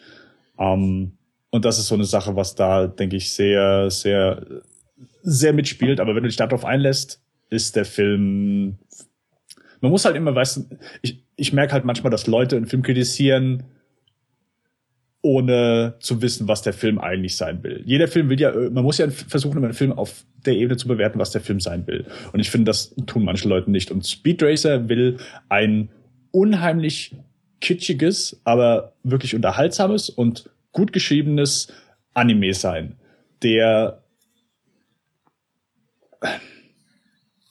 der tut genau das, was er soll. Und ich, Speed Racer, ich, also ich war großer Fan davon. Ich finde ihn richtig, richtig gut. Sorry, Speed Racer äh, okay. Ich werde dem mal eine Chance geben. Nee, ich, ich finde aber auch, also das ist ein vollkommen richtiger Ansatz, weil ganz viele Leute haben so ein Bild davon, wie Film sein darf im Kopf. Und das, was aus dem Raster rausfällt, das kann ja alles immer schon nur schlecht sein. Deswegen, also ich auch bei Jupiter Ascending hatte ich das Gefühl, ich kann erahnen, was dieser Film sein soll. Und auch diese nicht in Worte zu fassende Performance zum Beispiel von Eddie Redmayne in dem Film ist, glaube ich, so, wie Redmayne sie sein soll. kann ich so nicht ausstehen. Wenn ich das dann, Gesicht schon dann, sehe, dann kriege ich Anfälle. Entschuldigung. Also dann guck dir Jupiter Ascending an und dann hast du endgültig äh, deine Hassikone des Hollywood-Kinos gefunden, weil was der da abzieht, das ist vor allem, das ist das einzige, was ich bis jetzt von ihm gesehen habe. Und äh, ja, wenn du den Film jetzt gesehen hättest, Dennis hat ihn gesehen, äh, ich, es ist nicht in Worte zu fassen. Also Schauspiel kann viele Facetten haben. Was er da tut, ist keine davon, meiner Meinung nach. Und ja, die Lautstärke ja. von seinem Dialog und das ist halt, das ist halt so, oh, also es, es ist, es ist so, als wenn du äh, gleichzeitig ein Rammstein-Album und Cole in Cambria-Album hören, hören würdest. Also es ist so, es passt einfach nicht zusammen. Aber der ist ein guter Schauspieler. Äh, der hat in My Week with Marilyn mitgespielt und da war der richtig gut. Ich, ähm, den, ich mochte den auch, aber ich mochte den, ich mochte Eddie Redmayne auch nicht. Okay. Ich mochte den Film, aber ich hätte den Film besser gefunden, wenn ein anderer Schauspieler die Rolle gespielt hätte. Naja, ja, aber ich glaube, wir können zusammenfassen. Nee, ich möchte, möchte noch was sagen, nämlich hier Gegenrede gegen euch beide. Und zwar, ich, ich gehöre zu den Leuten, die ähm, meinen, dass Filme nur auf eine besondere Art und Weise sein sollen, nämlich gut. Und ähm, ich, ich, also es gibt halt verschiedene Arten und es gibt Sachen, so Filme funktionieren nicht und ich rechne es, zum Beispiel, was ich den Wachowskis sehr hoch anrechne, ist, dass sie immer wieder Risiken eingehen, dass sie irgendwie Sachen versuchen und genau. oft scheitern. So, das finde ich schön. Ja, Aber ja. trotzdem gibt es halt einen Grund, äh, einen Grundsatz an Filmen, äh, äh, quasi ein Niveau, das ein Film überschreiten muss, um meine Aufmerksamkeit zu erregen. Und ich, äh, meine These ist, viele Filme der Wachowskis schaffen das einfach nicht, sondern sie, sie, sie, sie, sie versuchen etwas, sie scheitern großartig daran, aber das Ergebnis ist dann für mich auch kein guter Film mehr selbst wenn, äh, und, und das hat dann auch nichts mehr damit zu tun, dass der Film anders ist als der Mainstream. Es gibt Filme, die irgendwie anders sind als irgendwie klassisch gute Filme, ähm, aber trotzdem ihre Schauwerte haben. Und es gibt halt Filme, die einfach schlecht, äh, schlicht schlecht sind, die einfach scheitern. Und leider finde ich, dass vieles der Wachowskis da reinfällt stehe ich absolut dahinter. Ich wollte auch keine große Grundsatzdiskussion hier vom Ast brechen. Äh, ich habe mich nur ein bisschen daran gestoßen, weil du erwähnt hast bezüglich CGI und so weiter. Und ich glaube, das ist einfach ein Film, wo du das einfach nicht äh, groß weil der Film will das ja, der will ja diesen künstlichen äh, Look haben. Das ist wie mit, äh, ich weiß nicht, ob ihr den gesehen habt, äh, hier Angelina Jolie und Gwyneth Paltrow, Sky Captain in the World of Tomorrow. Also wenn, das war der, der erste, der komplett ohne Sets gedreht wurde, oder? Genau, genau. Aber der Film will ja diesen, diesen Look auch haben. Die haben ja nie irgendwie einen Ansatz gehabt, oh, das soll jetzt alles äh, sehr echt wirken. Und ich hoffe, die merken nicht, dass das hier CGI ist. Das, das glaube ich einfach nicht. Und äh, ich denke, das sind dann so, das ist dann eine Kritik, wo ich denke, okay, das, das ist nichts, was der Film sein will und das hat hier auch nichts verloren. Aber, das, aber das ist ja, aber so eine derartige Ne, das, das ist das dann, aber das ist doch so, ich meine, das kann ich, das kann ich charmant finden, aber nicht gut. Das ist so wie wenn ich äh, alte Star Trek Filme oder Serien gucke und sehe, dass halt äh, die Panoramashots gemalt sind, dann lächle ich darüber, aber das ist nicht wirklich gut so. Nee, das hängt, das hängt voll und ganz von deinen eigenen ästhetischen Präferenzen ab, ob das gut ist oder nicht ich finde halt schon, dass es da einen objektiven Wert gibt, äh, den ein Film erfüllen muss. Und wenn ein Film, äh, äh, das ist ja eins von zum Beispiel unseren klassischen Spätfilmkriterien, die Paula eingeführt hat, wenn ein Film nicht zeitlos ist und dazu gehört halt diese ganzen früh 2000er CGI-Orgien, dann ist es auch kein guter Film. Dann, dann scheitert der in dieser Ebene. Dann haben die da was versucht, was ich auch respektieren kann, dass sie es versucht haben, aber es ist gescheitert. Und das werde ich dem Film auch immer anrechnen und nicht sagen so, ja, der wollte das so. Also ich finde, da macht man sich's zu einfach. Weil, dass ich jetzt in einem Film erkenne, dass ein Hintergrund ein Matte Painting ist oder dass CGI ein bisschen outdated ist oder dass, blöd gesagt, in Terminator 1 gegen Ende das Endos Endoskelett vom T800 in Stop Motion ganz klar zu erkennen ist. Das sind Faktoren, die eine gute Narration, eine gute Atmosphäre und ein gutes Gesamtbild in den Hintergrund drängt. Das Aber natürlich wie unterscheidest du da zum Beispiel einen Star Wars, der 1978 erschienen ist und eine extrem brillante Optik hat für die Möglichkeiten, die ihm bestanden, mit einem frühen Star Trek Film, der eben ständig bei Panorama Shots so Matte Paintings benutzt. Das ist das so, kann ich das ist eine schwierige Sache, weil das ist ja eine Frage der Vergleichbarkeit. Ich kann ja Filme nur unter einem, also erstmal muss ich da total nochmal, ich weiß gar nicht, wer von euch oder ob es beide eben gesagt hat, ich muss den Film für das, was er ist, ähm, erstmal einstufen, muss mir darüber klar werden, was will dieser Film von mir, welche Schwerpunkte will er mir mitteilen und inwieweit ist zum Beispiel eine in die Jahre gekommene Optik da überhaupt ausschlaggebend, als dass sie qualitativ sich bemerkbar macht. Und ich, wenn Star Wars mir was ganz anderes bieten will als ein Star Trek Film, dann kann ich das nicht vergleichen. Ich habe die Star Trek Filme jetzt nicht so präsent, deswegen kann ich den Vergleich nicht ziehen. Wenn ich das Gefühl habe, ich will, ich habe hier zwei Filme, die wollen mir beide äh, exotische Planeten, große Space-Schlachten, Spezialeffekte, einen guten Erzählfluss und so weiter bieten und der eine macht das besser oder der andere macht das schlechter, dann habe ich dann eine Vergleichbarkeit. Aber wenn ich jetzt einen Film zum Beispiel sehe, nehmen wir mal an, sagen wir jetzt mal irgendeinen Star Trek-Film und der funktioniert in seiner Narration und in seinen Themen, Subtexten, in seiner Aussage und so weiter brillant, nur die Effekte sind in die Jahre gekommen, dann ist das was, was ich natürlich auch durch die Brille sehen muss, hat er jetzt exakt das gleiche Geld zur Verfügung gehabt wie in Star Wars, wurde da aus den gleichen Mitteln weniger rausgeholt, aus weniger Mitteln gleich viel rausgeholt. Ich finde diese Vergleichbarkeit einfach hm. schwierig. Also ich, ich, ähm, ich will jetzt auch nicht als super arrogant rüberkommen. Ich äh, finde auch, äh, dass es äh, da, äh, in meine Bewertung eines Filmes fließt immer mit ein, was der Film will deswegen sage ich halt vorhin ja bei der Frage so, wenn, wenn halt diese ganzen äh, Wissenschaftler in The Thing halt total unwissenschaftlich sind, dann äh, äh, kann ich dem Film das nicht übel nehmen, weil er halt diesen schnoddrigen 80er-Jahre-Ton drauf hat und äh, das für mich eher charmant wirkt. Aber trotzdem finde ich halt nicht, dass Qualität ein rein subjektives ähm, äh, äh, Kriterium ist, sondern ich finde, es gibt universelle, zeitlose Kriterien von Qualität und einen Film komplett in CGI zu drehen, gehört zum Beispiel nicht dazu. Und ein Film, der, ähm, der jede Bodenhaftung verliert, weil er halt zu viel Computeranimation äh, benutzt und dadurch jeden Realitätsbezug verliert, ähm, äh, dadurch äh, wird er auch nicht unbedingt besser. Ja? Also ich, ich, das ist auch schwierig, weil es ist, man kann da so seine Rhythmen und seine Methodiken, wie man das sieht und wie man das meistens, sage ich mal, rezipiert entwickeln. Dann kommen aber immer wieder Vertreter, die dieses sorgsam errichtete Kartenhaus der eigenen Rezeption halt wieder gnadenlos einreißen. Also um von meiner Seite das kurz abzuschließen, ich tue mich halt immer extrem schwer mit dieser Objektivität, weil auf mich, das ist aus meinen Diskussionen mit Tamino vom Second Unit Cast auch häufig draus entstanden, weil es, es gibt so manchmal diesen Ansatz, dass man so einen Qualitäts- und so einen Regelkanon für sich erstellt und dann reiht man Filme da ein und dann macht man sich so seine Checkliste und wenn die das und das und das und das erfüllen, dann sind das objektive Qualitätskriterien.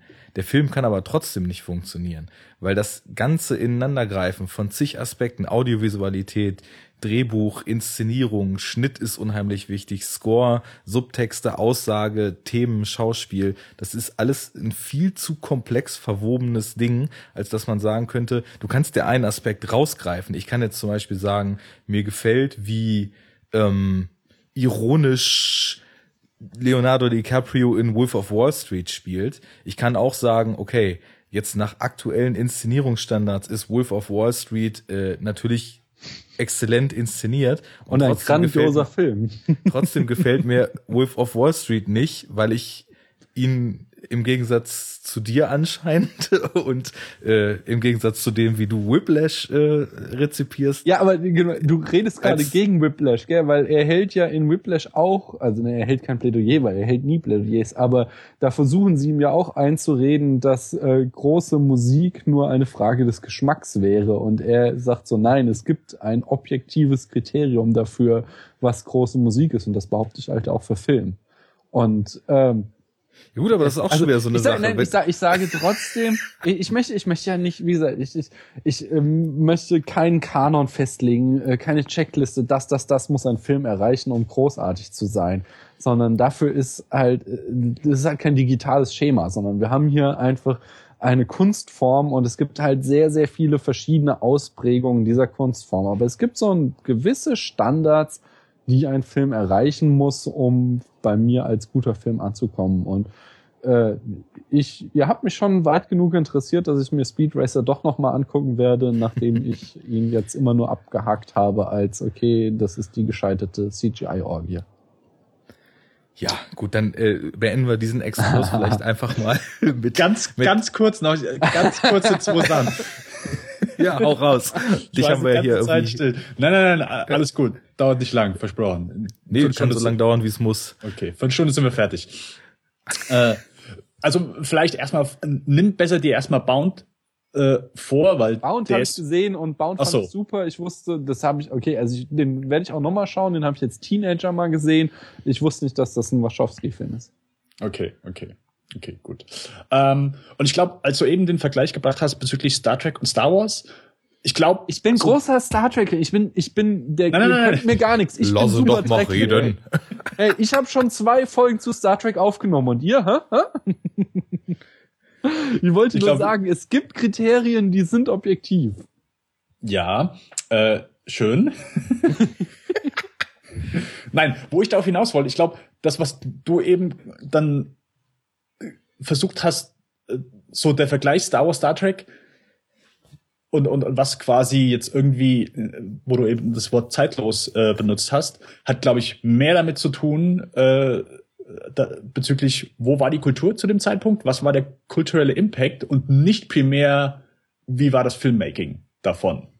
Denn ich glaube, da nehmen sich beide Filme nicht so viel raus. Und ich würde schau behaupten. Dir mal Star Trek, ne, schau dir mal Star Trek 1 und Odyssey 2001 an. Star Trek 1 versucht Odyssey 2001 zu gucken. Ja, ich weiß. Ich habe alle Star Trek Filme gesehen.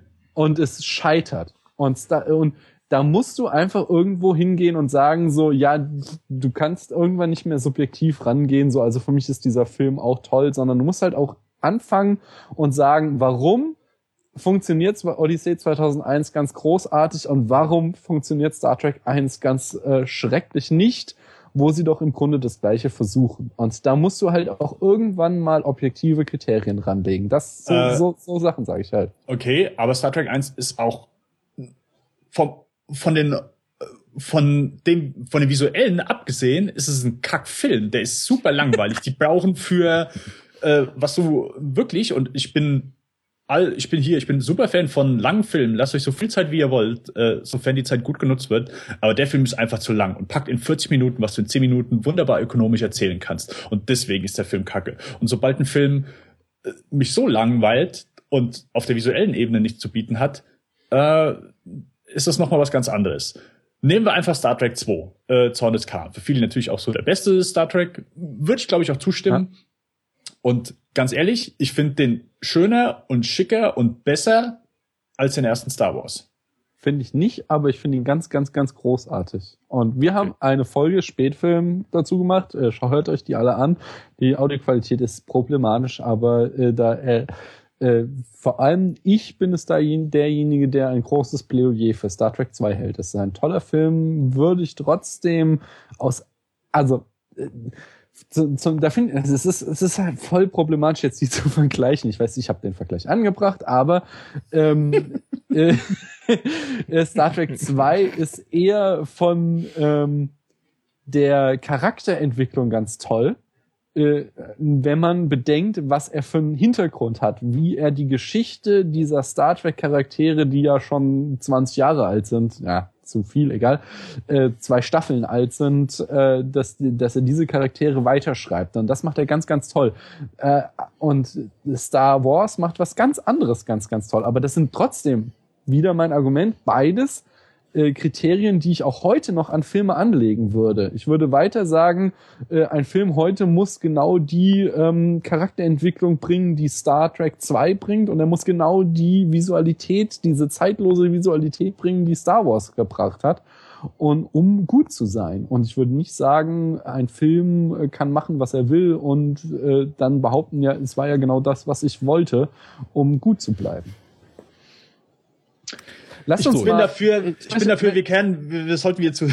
The Thing. ich möchte mal auch, ich möchte den Bogen, ich kann den Bogen super zurückschlagen, indem ich nämlich sage, was ich ganz, ganz großartig an The Thing fand.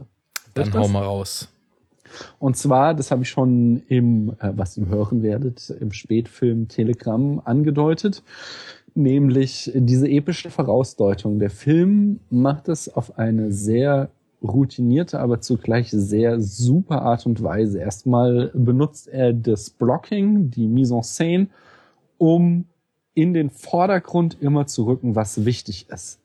Er benutzt, äh, man sieht es zum Beispiel sehr gut, wo sie einmal, ich weiß nicht wer es wieder ist, so die Leiche von jemanden in diesen Raum, wo sie die Toten aufbewahren, reinschieben und äh, äh, sie sich im Hintergrund unterhalten und man sieht vorne nur ganz äh, äh, leicht so sich die Decke bewegen. Und das ist so, das ist ein sehr klassisches Mittel, um zu zeigen, was äh, jetzt an Foreshadowing, was gleich passieren wird. Aber das ist etwas, was ich sehr schön finde und was auch, ähm, ja, was einen guten Film von einem schlechten Film unterscheidet, wenn er sowas macht. Das sehen wir zum Beispiel auch mit dem Hubschrauber einmal, der ja irgendwie so ausgeweidet wird, weil The Thing da aus den Innereien sich ein neues Raumschiff bauen wird. Und McCready ist halt draußen und im, im bildlichen Vordergrund für uns steht dieser Hubschrauber und plötzlich bewegt sich die Plane von dem Hubschrauber und unser Auge wird dahin geleitet. Und genauso blickt äh, McCready dahin und er geht dann halt zu dem Hubschrauber, um zu gucken und herauszufinden, okay, ihm fehlt jetzt auch jegliche Fluchtmöglichkeit. Das sind so rein visuelle ähm, Möglichkeiten, um uns äh, Storytelling-mäßig weiterzubringen die, die ich unglaublich stark finde. Äh, und es gibt halt auch andere. Die Geschichte mit äh, dem Whisky und dem Computer, die Arne am Anfang schon ansprach, die müssen wir auf jeden Fall für die Interpretation des Endes nochmal heranziehen, denn ich denke, die ist sehr wichtig. Und ein anderes ist zum Beispiel auch, äh, einmal läuft im Fernsehen diese, ich habe leider vergessen, wie sie heißt, diese eine Spielshow, äh, aus der uns das Ziegenproblem überliefert ist. Ähm, das Teamproblem ist ja diese äh, Geschichte aus der Statistik. Äh, es gibt so eine Spielshow, es gibt drei Tore und ähm, der Kandidat entscheidet sich für ein Tor und dann öffnet der Showmaster ein anderes Tor und dahinter steht eine Ziege. Und rein statistisch ist es halt so, wenn sich äh, der Kandidat jetzt nochmal umentscheidet für das andere Tor, gewinnt er wahrscheinlicher den Hauptpreis, als wenn er bei seinem Tor bleibt. Und ähm, das wird halt nur ganz kurz im Fernsehen gezeigt und einer der Protagonisten sagt dann, I know how this one ends. Und das ist halt auch wieder so, so ein sehr schönes Foreshadowing für dieses Verhaltensweise von The Thing, dass es sich halt genauso wie dieses Ziegenproblem immer von Protag also immer von Wirt zu Wirt hüpft, um halt seine Chancen zu gewinnen zu erhöhen. Ähm, oder so an der Grenze, grenzwertig ist diese eine Computeranimation, wo der Arzt äh, vom Computer durchrechnen lässt, was mit dem äh, Virus von oder oder dem, dem dem Thing passieren würde, wenn es die Station verlässt, weil das halt also rein visuell ist das halt irgendwie schon ein bisschen billig, irgendwie sieht aus wie ein Computerspiel, wobei sie auch sagten, genau das wollten sie, weil äh, sie nicht wussten, wie so ein Computeranimation oder wie so ein Computerprogramm in der Wissenschaft aussieht und es sie auch nicht interessierte, sondern sie suchten halt irgendwie ein Mittel, was dem Zuschauer sofort zugänglich ist, aber wir müssen auch irgendwie viel Text lesen und so, das ist problematisch. Aber was danach passiert halt so, der, der Arzt sieht halt irgendwie, guckt auf seinen Computer, kriegt irgendwie in drei Bildschirmen gesagt so, wie krass schlimm das Ding ist, macht die Schublade aus, zieht, holt die Pistole raus. Und das sind so, so einfache Bilder, die uns ähm, sofort die Brisanz dieses ganzen Filmes zeigen, die einfach extrem gutes Drehbuchschreiben bedeuten. Und das ist das Großartige für mich an The Thing. Das freut mich sehr, dass du das sagst, weil ich hatte nämlich im Vorfeld, das hatte ich auch mit Dennis schon ganz kurz bequatscht, bevor wir dich reingeholt hatten, äh, befürchtet, dass du vielleicht, weil du ja häufig irgendwie so kritisiert hast, Charaktere, die dumme Sachen tun, dass du hier irgendwie dumme Handlungen findest, die du äh, sehr stark auseinandernehmen würdest. Nein, das Und ähm, ich, ich äh, musste da eigentlich in einem zukräften, was du gerade gesagt hast. Also zum einen etabliert der Film ganz stark auf visueller und auch auf auditiver Ebene, weil ich meine, äh, mal, mal Karten auf den Tisch, dieser pochende Score und wenn ich mich richtig entsinne, ist ja dieses Sinti-Pochen, was mehr oder weniger so das Main-Theme bildet, mhm. das einzige, was Carpenter selber für den Score geschrieben hat, oder? Korrigiert mich, wenn das falsch ist. Ich Der Rest kommt von Morricone und Carpenter hat dieses Sinti-Pochen da irgendwie noch drüber gelegt. Ich, ich habe auch nur gelesen, dass er irgendwas dazu betragen hat, aber was weiß ja. ich nicht. Also der, mit dem der Film anfängt und endet, und es geht los mit dem, es geht los mit dem fliehenden Hund. Du hast eine Situation, die kannst du nicht einschätzen, aber diese Abstrusität mit einem Helikopter einen Hund zu jagen und auf ihn zu schießen, verkauft dir zwischen den Zeilen die Situation schon als unheimlich bedrohlich, weil du weißt, da muss irgendwas besonders stark im Argen sein, dass Leute zu solchen Maßnahmen greifen. Und so zieht sich das auch weiter durch den Film, dass im Endeffekt ja immer später nur wieder Dinge klar werden, die man sich vorher auch schon denken kann, die aber eben noch im Verborgenen gehalten sind und noch nicht ausformuliert sind. Und was ich zum Beispiel auch sehr schön finde, dass der Film ähnlich wie zum Beispiel Lost Highway von David Lynch mhm. oder ähm, ein anderes Beispiel fällt mir jetzt nicht ein, aber dass der als Loop funktioniert. Also der Anfang ist quasi das Ende. Mhm. Der Film beginnt mit Rauchschwaden, die man über eine Bergkuppel in der Ferne sieht, ergo die Rauchschwaden der norwegischen Station, in der das Thing gewütet hat. Ähm, dann gibt's eine Verkettung von Ereignissen und der Film endet mit den Rauchschwaden der amerikanischen Station vor dem Berg, nicht mehr hinter dem Berg. Ähm, der ganze Zyklus schließt sich einmal wieder, nachdem die Konfrontation mit dem Thing stattgefunden hat und halt nicht gewonnen werden konnte. Und sowas mag ich halt immer total gern. Also ähm, Lost Highway ist halt jetzt gerade das einzige Beispiel, obwohl ich mir da mal eine Weile lang Gedanken drüber gemacht habe und mir damals mehrere Filme eingefallen waren, die diese Loop-Struktur verfolgen. Fällt euch da auf Anhieb was ein? Ich weiß total, was du meinst, aber jetzt äh, spontan fällt es mir auch nicht ein. Ja, macht ja nichts. Ähm, zumindest ja, das, das ist, das ist ein so ein Punkt. Und zum anderen dieses, was du mit Vorausdeutung meinst, ähm, das passiert teilweise auch szenenintern mhm. durch unfassbar gutes Framing und ja. unfassbar gutes Setdesign. Also zum Beispiel gibt es so kleinere Beispiele. Ähm, sie haben immer wieder so im Setdesign einfach nur so kleine Gimmicks eingebaut, ne?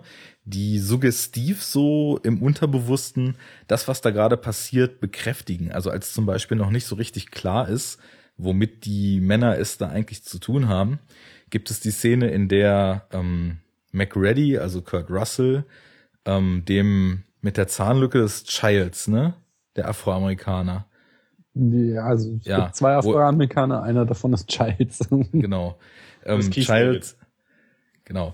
Der ähm, ihm gerade erklärt, also diese Theorie, die er hat, mit der Alien-Invasion und so weiter. Und Childs erzählt irgendwas davon, er will diesen Voodoo-Bullshit nicht glauben. Mhm. Und im Framing ist genau neben Childs ein Flipper im Hintergrund, der Asteroid heißt. Mhm. Also im, im Endeffekt so unterbewusst das bekräftigt, was Kurt Russell ihm gerade erzählt. Ja. Dann gibt es diese Einstellung, wo Kurt Russells ähm, Flammenwerfer nicht zünden will wo er halt mehrfach das Ding anfeuern muss. Äh, da hängt neben ihm direkt im Hintergrund an der Wand ein Poster, auf dem Heatwave steht. Mhm. Ähm, und dann sind da noch so ein paar Verkettungen, die noch so ein bisschen komplexer sind. Ich habe, als ich den Film jetzt geschaut habe, als sie losfliegen zu der Norweger Station, habe ich mich gewundert, wie bewusst ähm, der Heckrotor von diesem Hubschrauber inszeniert ist und habe mich dann gefragt, äh, habe ich da vergessen, dass mit diesem Heckrotor später noch mal irgendwas passiert? Ich habe mich gefragt, ob der quasi wie so eine Chekhovs Gun da eingeführt wird, ne, weil das so ein bewusstes Frame ist. Und dann gibt es, ähm, also da steht ja dann auch noch Danger Tail Rotor drauf. Mhm. Und ein paar Szenen später, als sie von der von diesem Erkundungstrip der Norweger Station wiederkommen, steht der Hund, der ja das Alien in ihre Station gebracht hat, innerhalb ähm, der Station auf. Und die Bildanordnung ist so genial. Im Hintergrund stehen halt drei Planken an die Wand gelehnt. Und der Hund steht auf und es sieht aus, als ob diese drei Planken, so ähnlich wie die Planken eines Rotors, aus seinem Rücken rauskommen. Ne? Mhm. Wenn man diesen Shot mit dem Danger Tail Rotor Shot äh, so kontrastiert. ist, also ich glaube nicht, dass sowas Zufall ist. Das ist sowieso ja immer so diese Sache. Carpenter hatte für den Film ja auch mehr Budget und mehr Zeit, als er sonst davor und dann auch wieder danach für seine Filme hatte. Und hatte, glaube ich, richtig viel Spaß und richtig viel ähm, Zeit dafür, so ganz bewusst solche kleinen Gimmicks da reinzusetzen. Ähm, da können einem auch noch zig weitere Sachen auffallen. Also, keine Ahnung beim Bluttest äh, zum Beispiel, da hat er das, das Blut auf so eine, auf diesen Karton draufgestellt, also diese, diese eine Petrischale, wo er das Blut von äh, Knowles, heißt er, glaube ich, dem anderen Schwarzen, glaube ich, ne, hat er das draufgestellt und auf diesem auf diesem Karton ist ein Aufdruck This Side, irgendwie so eine typische Handling-Beschriftung. Und er stellt dieses Blut genauso drauf, dass nur noch His Side dasteht, macht den Test, der Test ist negativ und nach dem nächsten Schnitt steht Knowles an seiner Seite und hilft ihm dabei quasi den Test gegen die anderen durchzuführen. Ein Schritt später kommt noch mehr der Bluttest. Da stellt er es so hin, dass This must be Windows auf der Box steht und Windows, da suggeriert uns der Film, ist, äh, Windows muss das Alien sein. Und Windows fängt an, rückwärts zu gehen und wird so suspicious und unruhig. Aber da verarscht der Film uns halt, weil es dann doch nicht Windows ist. Und so ein Kleinkram ist da überall versteckt und man kann sich da echt, also ich meine, ich habe zu dem Film halt früher schon relativ viel gelesen und damals schon auch Artikel gefunden, die sich mit diesem großartigen Framing so befassen. Also das sind Sachen, ich glaube, da muss man Filme 20, 30 mal gucken, dass einem sowas auffällt oder eben sehr, sehr aufmerksam. Aber da gibt's so viel und das, das sind so kleinere, suggestive Details, die, glaube ich, auch total stark in diese packende Gesamtatmosphäre reinspielen. Weil wir haben es ja vorhin schon gesagt und Dennis hat das Ding ja sogar als äh, suspense-technisch nah an Hitchcock bezeichnet.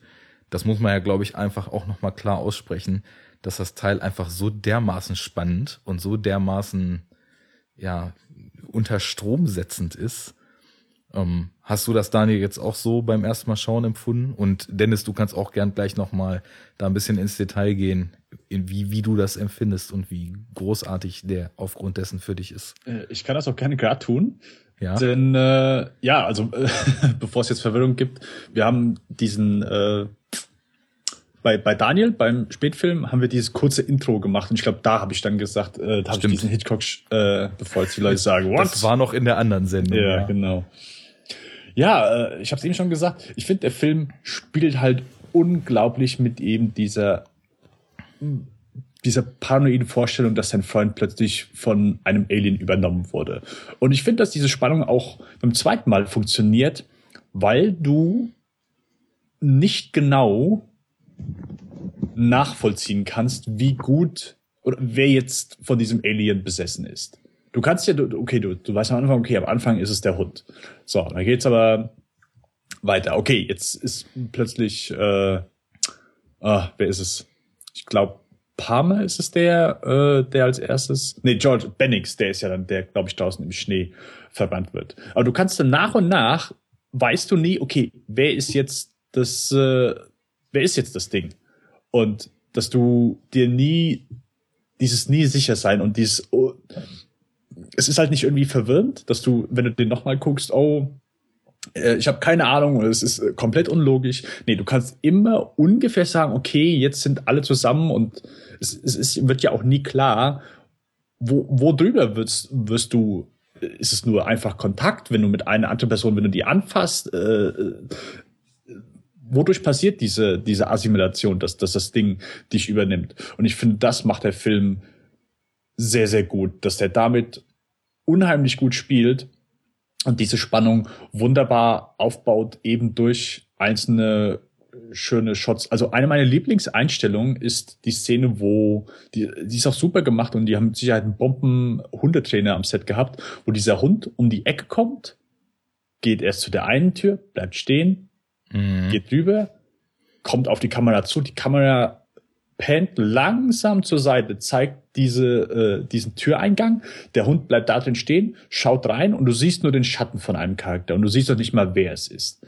Und also das, das, das ist ich finde diese ganz großartig. Das ist äh, vor allen Dingen, das ist so eine typische Stummfilmästhetik, die äh, er da aufgreift, wo eben äh, der Schrecken offscreen gezeigt wird, wo mir nur, also genau dadurch, dass wir halt in der Ungewissheit gelassen werden, wer jetzt da in diesem Zimmer sitzt, wer sich jetzt quasi infiziert wird, das wissen wir auch zu dem Zeitpunkt noch gar nicht, aber in der Retrospektive werden wir dann wissen, dass da jemand infiziert wurde, quasi, aber nicht wissen, wer. Dadurch baut er halt diesen enormen Schrecken auf, der ihm, der den ganzen weiteren Film tragen wird. Das ist eine sehr, sehr starke Szene. Auf jeden Fall. Also ich meine, auch alles, was Dennis eben gesagt hat, läuft ja total drauf hinaus, dass der Film beziehungsweise eben John Carpenter genau die Auslassungen macht, die es bedarf hätte, als dass man sich ein kleines Stückchen zu sicher beim Schauen fühlen würde. Und weil es diese Auslassung eben nicht gibt, weil sowas wie einfach nur ein Schatten anstatt einer Person gezeigt, weil nicht ganz genau klar ist, wie wird das überhaupt übertragen, ist halt diese alles durchziehende Paranoia, die sich eben auch beim Schauen auf uns als Zuschauer überpflanzen kann und dann eben auch emotional so gut mitpackt, da eben so ausgeprägt in dem Film. Ja, und der Film, der, der äh, du hast jetzt gerade schon, Daniel, erwähnt, dass der äh, Elemente von alten Stummfilmen hat. Der hat mhm. aber trotzdem zelebriert er halt trotzdem auch das Genre. Wir haben auch ein, zwei Jumpscares und ich bin auch jemand, ich äh, mag Horrorfilme sehr gerne äh, und es ist ja immer momentan so die Tendenz, oh, sobald Jumpscares in Filmen drin sind, ist der Film, ist der Horrorfilm kacke. Das würde ich nicht sagen, aber ich würde sagen, wenn ein Film sich nur auf Jumpscares verlässt, den Schrecken beim Zuschauer rüberzubringen, dann ist das Blödsinn. Aber Jumpscares äh, gehören für mich teilweise zu einem Horrorfilm. Ich würde sagen, sind, sind kein Muss, aber ich finde die cool und ich mag die auch. Und ich finde auch hier sind ein, zwei äh, Jumpscares drin die ich vollkommen in Ordnung finde. Und ich finde so dieses Balancieren von, von Ton, weil wir haben spannende Szenen, wir haben unheimliche Szenen, wir haben diese äh, paranoide Atmosphäre, aber wir haben auch genauso, wir haben Gewalt, wir haben Gore und wir haben Jumpscares, klassische äh, alte Horrortricks. Und so dieses Balancier, dieser Balanceakt eben, diese Elemente alle in einen Film zu packen, das ist, denke ich, auch sehr schwer und funktioniert hier einfach perfekt. Also es gibt eine Szene, die auch komplett geschnitten wurde. Es gab einen Charakter, der umgebracht wurde und die, die, die ganze Szene wirkt zu sehr an Halloween. Also Carpenter hat sich den Schnitt angesehen und gesagt, oh, hier, das ist, glaube ich, zu sehr Halloween-esque. Die Szene hat wohl gut funktioniert, aber hat zu sehr an anderen Film äh, erinnert. Das ist einfach rausgefallen aus diesem Film. Genau, was dann hier rausgefallen ist. Und da denke ich, da, das zeigt dann auch, wie sicher Carpenter sich einfach dann war, zumindest eben nachdem er diesen Schritt gesehen hat, was er wollte und was er nicht wollte und, und wie, äh, wie gut er das dann quasi umgesetzt hat wie fokussiert er danach gearbeitet hat, was er drin haben wollte und was er nicht drin haben wollte.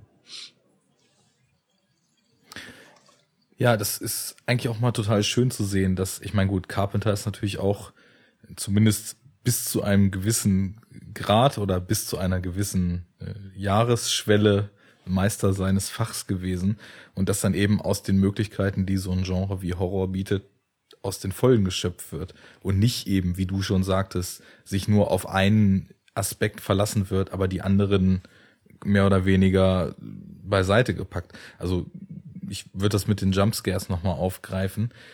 Das ist total schön, dass sowas dann eben auch mal als essentieller Teil, der den Film noch pusht, dann funktioniert, dass man eben sich auch mal erschreckt, weil gerade wenn man eben in so einer angespannten Situation ist, dann kann sowas ja auch total gut funktionieren. Ich meine, wenn ich mir jetzt ein Negativbeispiel zu Jumpscares einfach mal so aus den letzten Jahren vor Augen rufe, keine Ahnung, ob ihr den gesehen habt, und ich weiß auch nicht, wie man es richtig ausspricht. Ouija, Ouija, Ouija, keine Ahnung. Ouija, so oder? Ja, Ouija? ja genau. Ouija. War so ein Okkult-Horror letztes Jahr. Und der Film hat wirklich nichts anderes gemacht, als laute, abrupte, aber trotzdem völlig leere, weil sie nicht in der Handlung verdient waren, so Jumpscares. Und ich habe irgendwann bei 20, 25, 30 dann irgendwann aufgehört mitzuzählen, weil das, also es war so einer der schlechtesten Filme, die ich jemals gesehen habe, weil es wurde Schlechter keine als Whiplash. da kam gerade so ein Rauschen. Kannst du noch mal Dennis ist ja noch ein Dritter in der Leitung. Ich weiß nicht, ich habe nichts gehört. ich auch nicht. Komisch, das sind diese Skype Skype zwischendurch immer. Naja, und äh, hier funktioniert es eben anders. Hier hat man Suspense, hier hat man schöne Effekte, hier hat man Erschreckmomente und so ein bisschen was Creepiges drin. Das, das ist so ein Rundumschlag, der dem Ganzen echt sehr gut tut, weil es auch eigentlich innerhalb eines Films zeigt, wie vielseitig dann auch doch Horror sein kann. Es wird ja häufig immer als so ein bisschen stumpf oder so ein bisschen äh, eintönig verschrien, was ich halt überhaupt nicht nachvollziehen kann. Leute, so die sowas sagen, sagen auch Filme wären irgendwie rein subjektive Kunst. das kam schon wieder so ein Rauschen gerade. Entschuldigung, ich höre jetzt auf damit. Ach, ich finde das ganz gut, dass du mal so ein bisschen trollst. Das ist, bringt doch auch mal hier ein bisschen Schwung in die Bude. Ja, ähm, was mich mal interessiert, Carpenter ist ja so ein, so ein Regisseur der Subtexte. Der hat ja meistens irgendwie auch speziell früher in seinen Werken irgendwie noch zwischen den Zeilen mindestens genauso viel wie auf der Primärebene erzählt. Ähm, was seht ihr denn? Oder seht ihr da was drin? Was seht ihr da so drin? Ähm, ist das vielleicht was, was den Film dann noch mal besser macht, als er auf der Primärebene schon funktioniert? Ehrlich gesagt, äh, ich persönlich war äh, zu überwältigt von dieser tighten Inszenierung, als dass ich mir noch großartig Gedanken machte über einen Subtext. Was äh, das Einzige, was so ein Hauch in deine Richtung geht, ist halt, wie ich fand, dass er diesen äh, diesen, was ja wir auch jetzt mehrfach schon angesprochen haben, diesen, äh, diese Paranoia, die ja eigentlich so ein, so ein Element aus diesem 70er Jahre Thriller war, wie er die schafft, in diesen 80er äh, Jahre Horrorfilm mit reinzubauen und man sich da eben überlegen kann, äh, also ja, das Ganze ja phasenweise in so eine Hexenjagd ausartet und man äh, da sich gewisse Gedanken machen könnte, aber da müsste ich den Film einfach mehrfach sehen, um da Schlussfolgerungen ziehen zu können. Deswegen überlasse ich euch wieder das Mikrofon. Äh, ich bin auch immer schlecht, wenn es um Subtext geht. Also der Film ist ja so der erste Teil von seiner, äh, von Carpenters äh, Apokalypse-Trilogie, äh, die dann weitergeführt wird mit äh, Pilz der Finsternis. Äh, nee, Fürst der Finsternis. Fürst. Äh, Prince of Darkness. Genau, Prince der Finsternis, ne? Genau. Die genau. guten Deutsch- und Englisch-Mixturen hier ah, heute. Ja, ja, ja, genau. Und danach äh, die Mächte des Wahnsinns, den ich übrigens sowas von gut finde und mein persönlich. Äh, das ist dieser 90er mit Dennis Quaid, oder? Äh, nein, das ist der mit Sam Neill und ah, äh, Jürgen Sam Prochnow. Ja, genau. Habe ich verwechselt. Aber äh, mit dieser Brücke ist das, oder? Mit diesem Tunnel. Genau. Ja, das so. ist, äh, da hat die Speckschau, kleiner Shoutout, neulich eine Folge zugemacht. Ich hatte den Film komplett vergessen. Äh, den habe ich auch so als Teenager gesehen, als er da kurz raus, äh, frisch rauskam. Hatte den, fand ihn tierisch geil, habe ihn total vergessen und dann hatte irgendwie vor zwei Monaten oder so die Speckschau da eine Folge drüber gemacht und ich war so glücklich, dass mich jemand an diesen Film erinnert hat, weil der mich damals so geflasht hat. Ja, ich bin da auch sehr, sehr großer Fan von. Äh, genau, also Top 3 Karten da für mich auf jeden Fall. Äh, ja, ich, genau, und, und ich glaube, das ist einfach so das Ende der Welt dass das so ein Thema ist, was, was Carpenter immer beschäftigt hat und, und, und quasi so der Verfall von Menschheit und dass wir in den anderen beiden Filmen äh, mehr quasi in, in, der Zivilisation verankert sind, aber dass hier so der Gedanke ist, okay, es, es, es kommt von außen, es kommt von da, wo wir es nicht erwarten, aber es kommt an Stellen, wo wir, wo, wo wir nicht damit rechnen, aber das, das Böse schleicht sich äh, von außen ganz heimlich an einen an und meistens ist es schon unter uns, bevor wir es überhaupt bemerkt haben. Das ist ja schon, das sind schon mehr Parallelen zu It Follows. Der auch sehr Carpenter-esque ist, gerade mit dem Score. Absolut, absolut. Ich hatte gerade, bevor ich It Follows erstmalig sah, Halloween, äh, letztes Jahr an Halloween mal wieder aufgefrischt und äh, war dann doch im positiven Sinne sehr, sehr stark, gerade im Score daran erinnert, aber eben auch die Art, wie Vorstadt gefilmt wird die Art, wie Kamera agiert und so weiter, mich da schon stark dran erinnert. Wurde gerade äh, andere gute Carpenter-Filme genannt hast. Mir ist jetzt erstmal in Vorbereitung auf diese Sendung aufgefallen, wie desaströs meine Lücken, zumindest wenn es danach geht, Filme bewusst auf dem Schirm zu haben von ihm eigentlich sind. Also ich weiß, dass ich bis Ghost of Mars mit Ausnahme dieses seltsamen Eddie Murphy Vampire, ah nee, da, war das Nee, das war, war das Wes Craven. Das war Wes Craven, ne, genau. Dass ich glaube ich bis Ghost of Mars früher irgendwann mal alles von ihm gesehen hatte, aber dass ich mich im Endeffekt jetzt also wirklich bewusst nur so an seine größten Filme, also Halloween, uh, They Live, ähm, hier Escape from New York und ja eben The Thing wirklich erinnern kann und dass ich da wie auch bei einigen anderen äh, legendären Regisseuren. Vorhin war auf Twitter ja Brian De Palma das Thema, dass ich da unbedingt mal wieder so ein paar Lücken schließen muss, weil ich kann mich auch an gar nichts mehr von den folgenden Filmen erinnern. Ähm, ich finde es aber interessant, dass er das als Apokalypse-Trilogie bezeichnet, weil ich glaube, ich würde Apokalypse auch in einer gewissen Art und Weise hier drin sehen, aber vielleicht nicht unbedingt als das Ende der Welt äh, im ganz globalen Sinne, sondern ja das Ende eines ganz speziellen Konfliktes und somit dann eben im symbolischen Sinne dann wahrscheinlich doch irgendwie der Welt. Ich habe ursprünglich mal, weil so diese Carpenter-Subtexte finde ich eigentlich oft sehr stark ausgeprägt sind, sei es nun bei Halloween, diese ganze, ja, ich meine, ist ja auch so einer der Grundsteine des amerikanischen Slashers zumindest da, äh, diese sexuellen Symboliken und ähm, ja, das reine, das pure und äh, das Spießbürgertum, was eben nun in Form von Michael Myers dann äh, Sex generell als was Schlechtes verurteilt und dafür bestraft. Oder ob es bei They Live diese nicht mehr sonderlich subtile Gesellschafts- und Konsumkritik ist.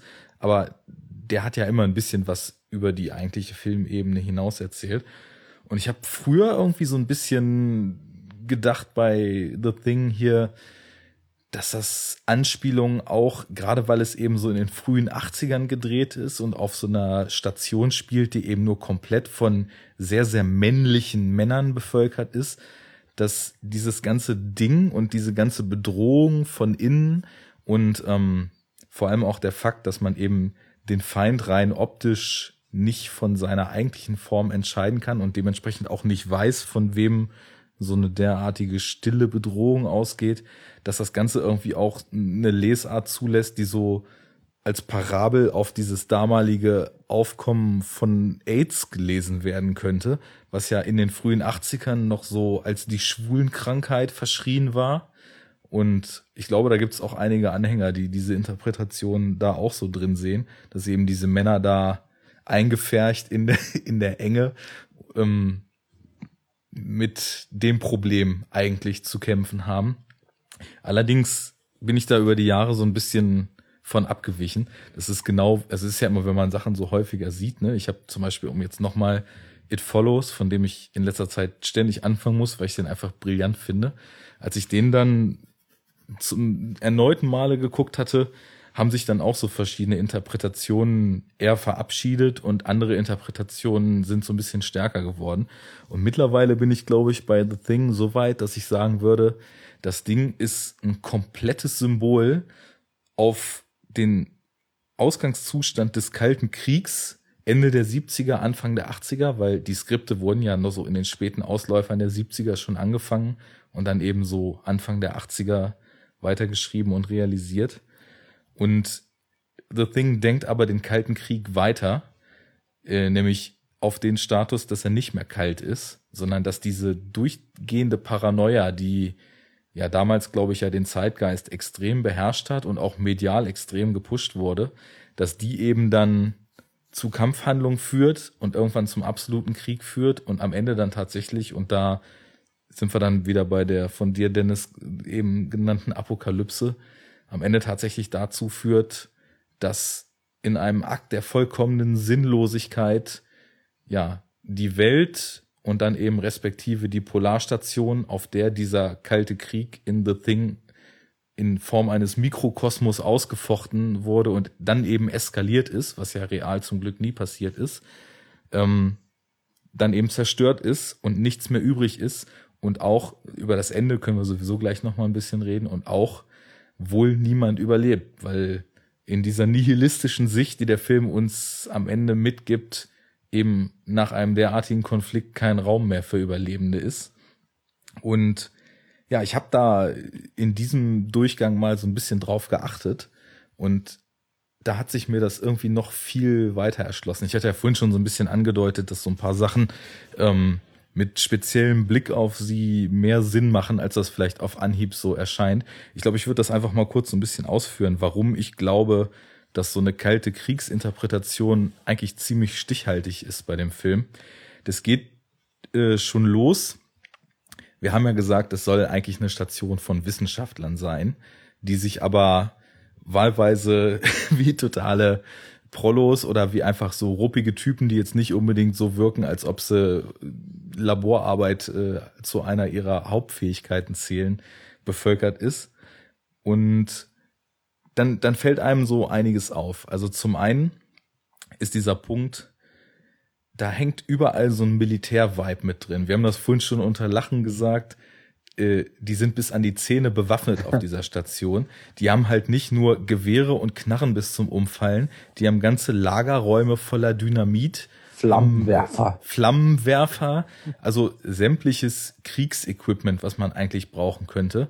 Ähm, und man muss dabei bedenken, an, an der äh, in der Antarktis gibt es keine natürlichen Feinde des Menschen. So. Es ist nicht so, dass es da äh, wie an der Arktis eben noch Eisbären gäbe oder so. Es gibt das, einfach überhaupt keinen Grund, diese Waffen da zu haben. Genau das ist mir nämlich auch aufgefallen. Ich habe mich nämlich noch gefragt, gibt es denn in der Antarktis eigentlich Eisbären? Und dann kam ich auch zu dem Punkt, nee, die sind ja auf der anderen Seite der Erde. Dann, ähm, abgesehen von den Waffen, ist es aber auch noch so, dass die ja teilweise sogar Militärkleidung tragen. Mhm. Also je mehr der Konflikt sich zuspitzt, umso mehr ist ähm, auch gerade McReady, aber umso mehr sind auch die anderen tatsächlich komplett nur noch in wahlweise, ich glaube sogar Camouflage, aber wenn, wenn nicht in diesem komplett olivgrünen Militärlook.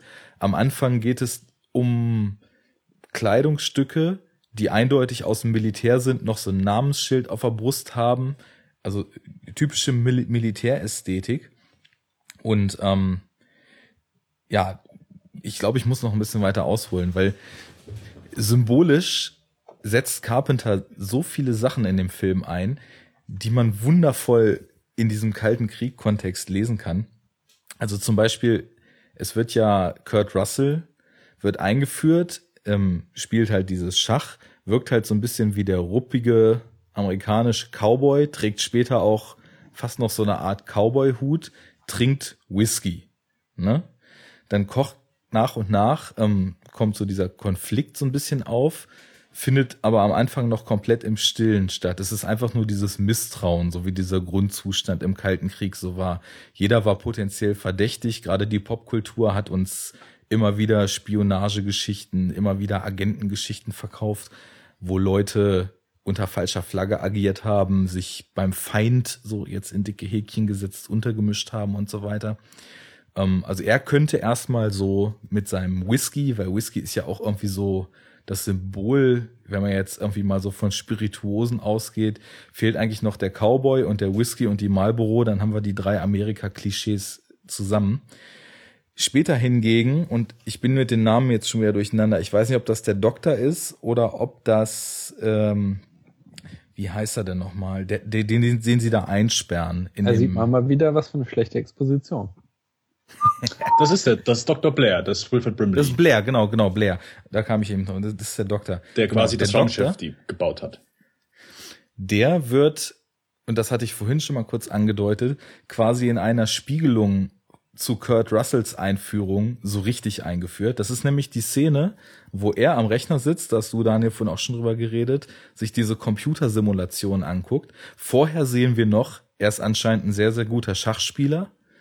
Ähm, typisches Klischee aus der Kalten Kriegszeit. Russen spielen gut Schach. Und dann geht es nämlich weiter, dass nachdem er sich diese Simulation angeguckt hat, nimmt er ja die Knarre raus und man sieht genau gespiegelt von, von dem Framing her dazu, wie die Whiskypulle bei Kurt Russell auf dem Tisch stand, die Smirnoff-Pulle ja. bei ihm auf dem Tisch stehen. Das ist mir auch aufgefallen, ja. Und ähm, das sind ja so die zwei, weil ich meine, was könnte dann russischer sein als Smirnoff, nachdem das Schachklischee das Ganze schon eingeleitet hat. Mhm. Und ähm, jetzt muss ich noch mal so ein bisschen graben, was ich äh, gedankt, was mir da gedanklich noch so alles aufgefallen war. Also ja, im Grunde genommen ähm, Genau, es, es, es gibt dann noch so ein paar Symboliken, wie zum Beispiel, als dann sie ihn eingesperrt haben, kommt ja McReady irgendwann noch mal zu ihm rein oder als sie ihn wegsperren, ich weiß es nicht mehr genau, und ähm, streitet so ein bisschen mit ihm und wirft ihm dann symbolisch seine Handschuhe auf den Tisch. Handschuh werfen, Federhandschuh, Kriegserklärung sozusagen. Und das ist der Punkt in dem Film, wo dieser stille Konflikt ja beginnt, so richtig hochzukochen. Also er hat vorher da das Interieur verwüstet und als er dann weggesperrt ist, geht die richtige Paranoia los und es kommt immer weiter zu brutaleren Akten. Ähm, ja, und im Grunde genommen läuft es alles darauf hinaus, dass diese Gruppe an angeblichen Wissenschaftlern, die äh, Alien-Lebensformen, die potenziell infektiös sind, mit den Händen anfassen, anstatt sie anständig zu untersuchen, ein paar Gedärme rausholen und dann Beine durchbrechen und da irgendwie bis zu den Ellenbogen im Schleim rumwursteln, die sich auch in keinster Weise wundern, was ihnen da gerade über den Weg gelaufen ist, sondern einfach so hinnehmen, dass irgendwelche obskur mutierten Wesen da plötzlich bei ihnen auf der, auf der Station sind. Also man kann wenn man die ganze Ästhetik und die ganze Anordnung, weil auch, dass es nur Männer sind, auf einer typischen Forschungsstation wären ja auch zu der Zeit schon Frauen gewesen, aber so, so ein Männer, Männerschwadron könnte genauso gut halt einfach auch ein Regiment der Army sein. Mhm. Das passt halt auch total gut, dass dann eben so verschiedene Bildungs- und so verschiedene soziale Stände da auftauchen. Ist sogar diese, diese Motown-Musik-Anspielung plausibel, dass eben solche Reibungsstellen darauf hindeuten, ja, dass eben dann da Männer eingeteilt wurden, die eigentlich nichts miteinander am Hut haben und gar nicht so gut miteinander klarkommen. Und also es macht auch Sinn, wenn man auf die Zeichen achtet, das ganze Ding quasi einfach als mehr oder weniger eine getarnte Militärstation zu verstehen. Die Bewaffnung, der, die, die Klamotten, die sie tragen und auch diese ganze Bereitschaft dazu zu kämpfen, spricht halt viel mehr eigentlich für total desillusionierte Soldaten anstatt für, für Wissenschaftler. Und im Grunde genommen würde ich jetzt sagen, also in der Station findet der Kalte Krieg im Kleinen statt, nur dass er eben eskaliert und dass er eben dann zum wirklichen Krieg wird. Und am Ende ist das einzig Denkbare, wenn der Kalte Krieg damals zum heißen Krieg geworden wäre, dass einfach die Welt ausgebombt ist und nichts mehr steht. Und genau das ist das Symbol, was am Ende gewählt wird. Keiner gewinnt, alle sterben, die Welt liegt in Schutt und Asche. Und das ist das Einzige, wozu die Paranoia dann tatsächlich geführt hat. Ja. Womit das war jetzt mein. Jetzt quasi den perfekten Übergang haben, um über das Ende zu reden. Ähm, und die Frage ist ja, das müsst ihr mir jetzt erklären. Als Erstsichter habe ich das nämlich nicht verstanden. Gewinnt denn tatsächlich keiner? Die Frage ist doch, also die Frage, die sich ja stellt, ist Childs äh, the thing oder ist Childs nicht the thing am Ende?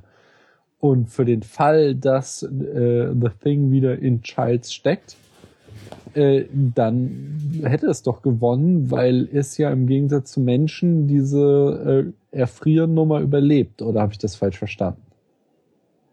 Das war ja auch der Grund, warum sie alles abgefackelt haben.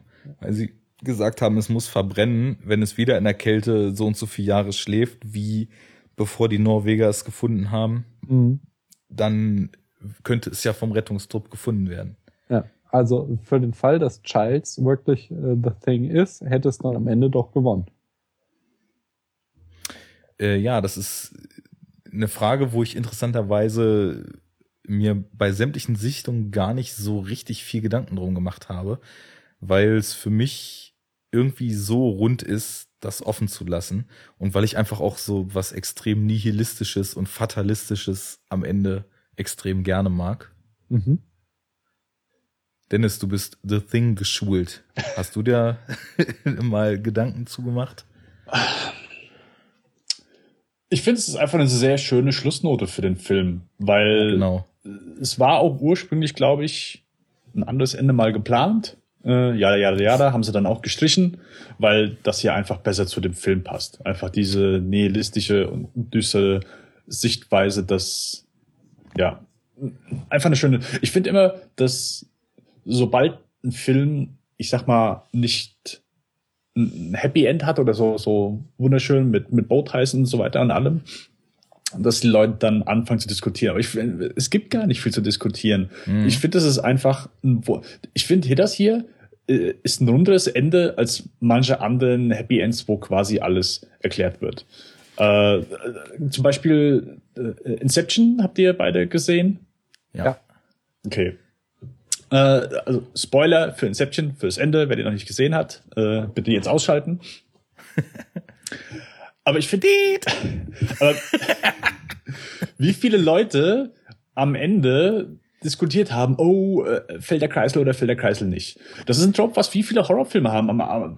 Der Killer ist eigentlich ja. besiegt und am Ende kommt er nochmal so in der letzten Schlusseinstellung. Das ist einfach sehr oft ein ein Schlussgag oder sehr eher ein thematischer Shot, als dass der irgendwie narrativ Sinn macht oder äh, irgendwie erklärt werden muss. Und, und ich finde, das ist hier genauso super schön pointiert und steht für den gesamten Film.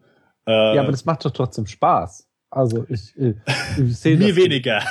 Doch, das ist doch gerade, ich meine, deswegen machst du ja so ein offenes Ende, damit du drüber nachdenken kannst. So, wenn, ich fände das persönlich sehr, sehr langweilig zu sagen, so, oh Mann, das ist ein offenes Ende. Gut, es ist ein offenes Ende.